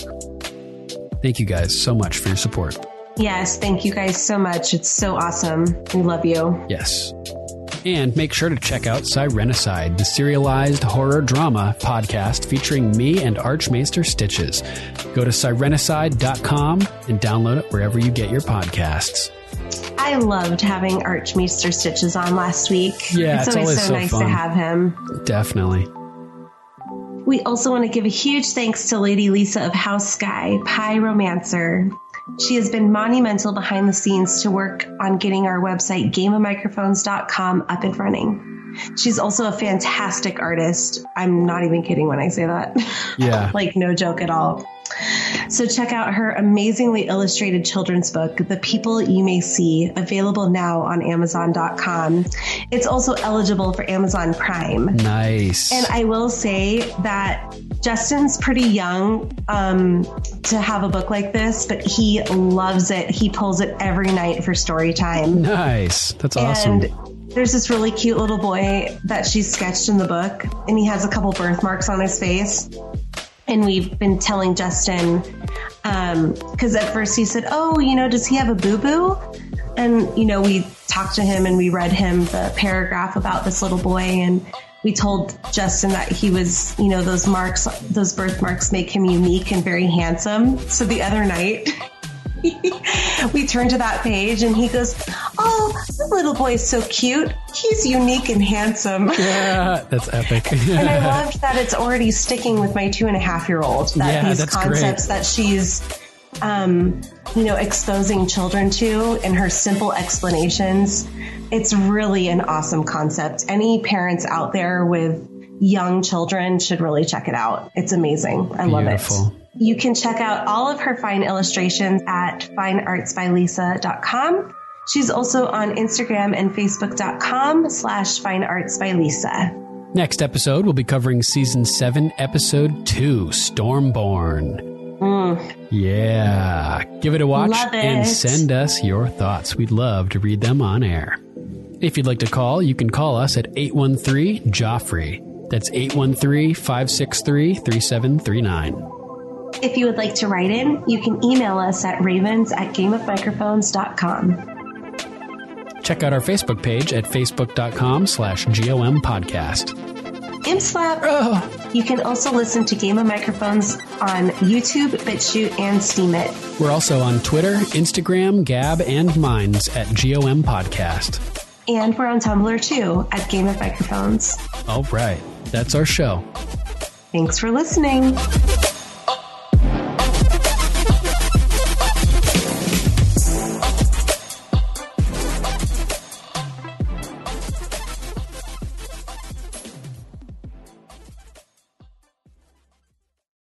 You've been quiet since you came home. Are you angry with me? No, not angry. Are you afraid of me? Should I be? Daenerys Targaryen has chosen Tyrion to be her hand. Right now, they're sailing across the narrow sea, hoping to take back her father's throne. Our little brother, the one you love so much, the one you set free, the one who murdered our father and our firstborn son, now he stands beside our enemies and gives them counsel. He's out there somewhere at the head of an armada. Where will they land? Dragonstone.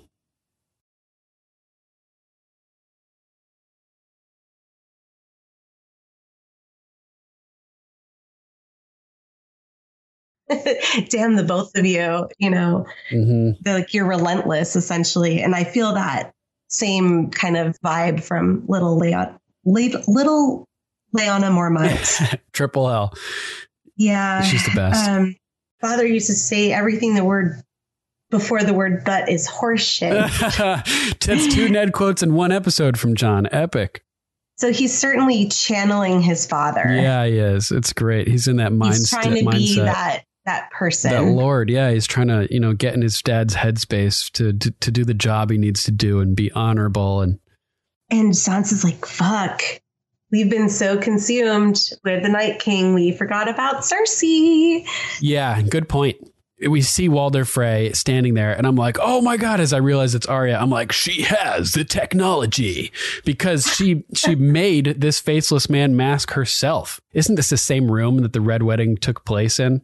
Uh, yes. So, It so would be. what poetic justice? Yeah, it would. I think it is. Yeah, I think so, right? So what what poetic justice as uh, as Arya or as um as Walder Frey is meeting his end in the same room as he betrayed that never Robb even Stark. occurred to me. Yeah, that makes this so much more impactful. full circle, right? The, Oh, the crime damn. the crime leading directly to the punishment. What goes around comes around. And I love that she's checked that name and her revenge off the list. But I, I think I said this last episode. You have to be as as a lover of Arya, you have to be concerned with how cold hearted assassinate like what a cold hearted assassin she has become. right, like worried for her her her, her soul basically, you could say.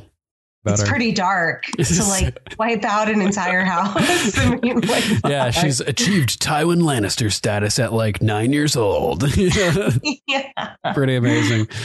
Yeah, she really has acquired quite a skill set, and it's you know really fun to see it employed, especially against such loathsome characters as Walder Frey, who we all just despise, love to hate him. Too bad he's gone. Mashed up assholes. yeah, mashed up assholes. Yeah, totally. Nice. Um, yeah. Oh my God, this is so funny, right?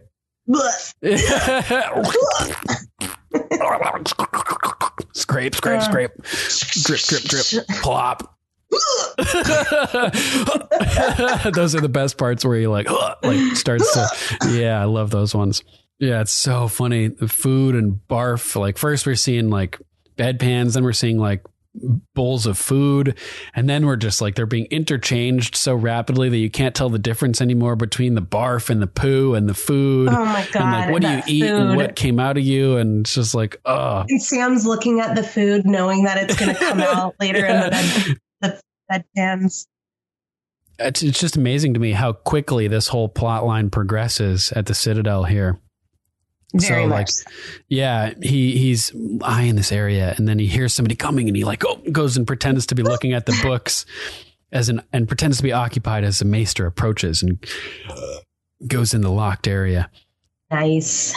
But he he's skeptical of the long night though of of the return of that because he's saying basically, you know, every They've winter that's ever came has always ended, and yeah, and the wall has stood through it all. And I'm like, oh, here we are in episode one of season seven. Yeah, season seven, episode one, foreshadowing the fall of the wall in episode seven Ugh, by mentioning damn. it always standing. You know, Damn. Uh, yeah, so that was kind of cool. Good timing for that.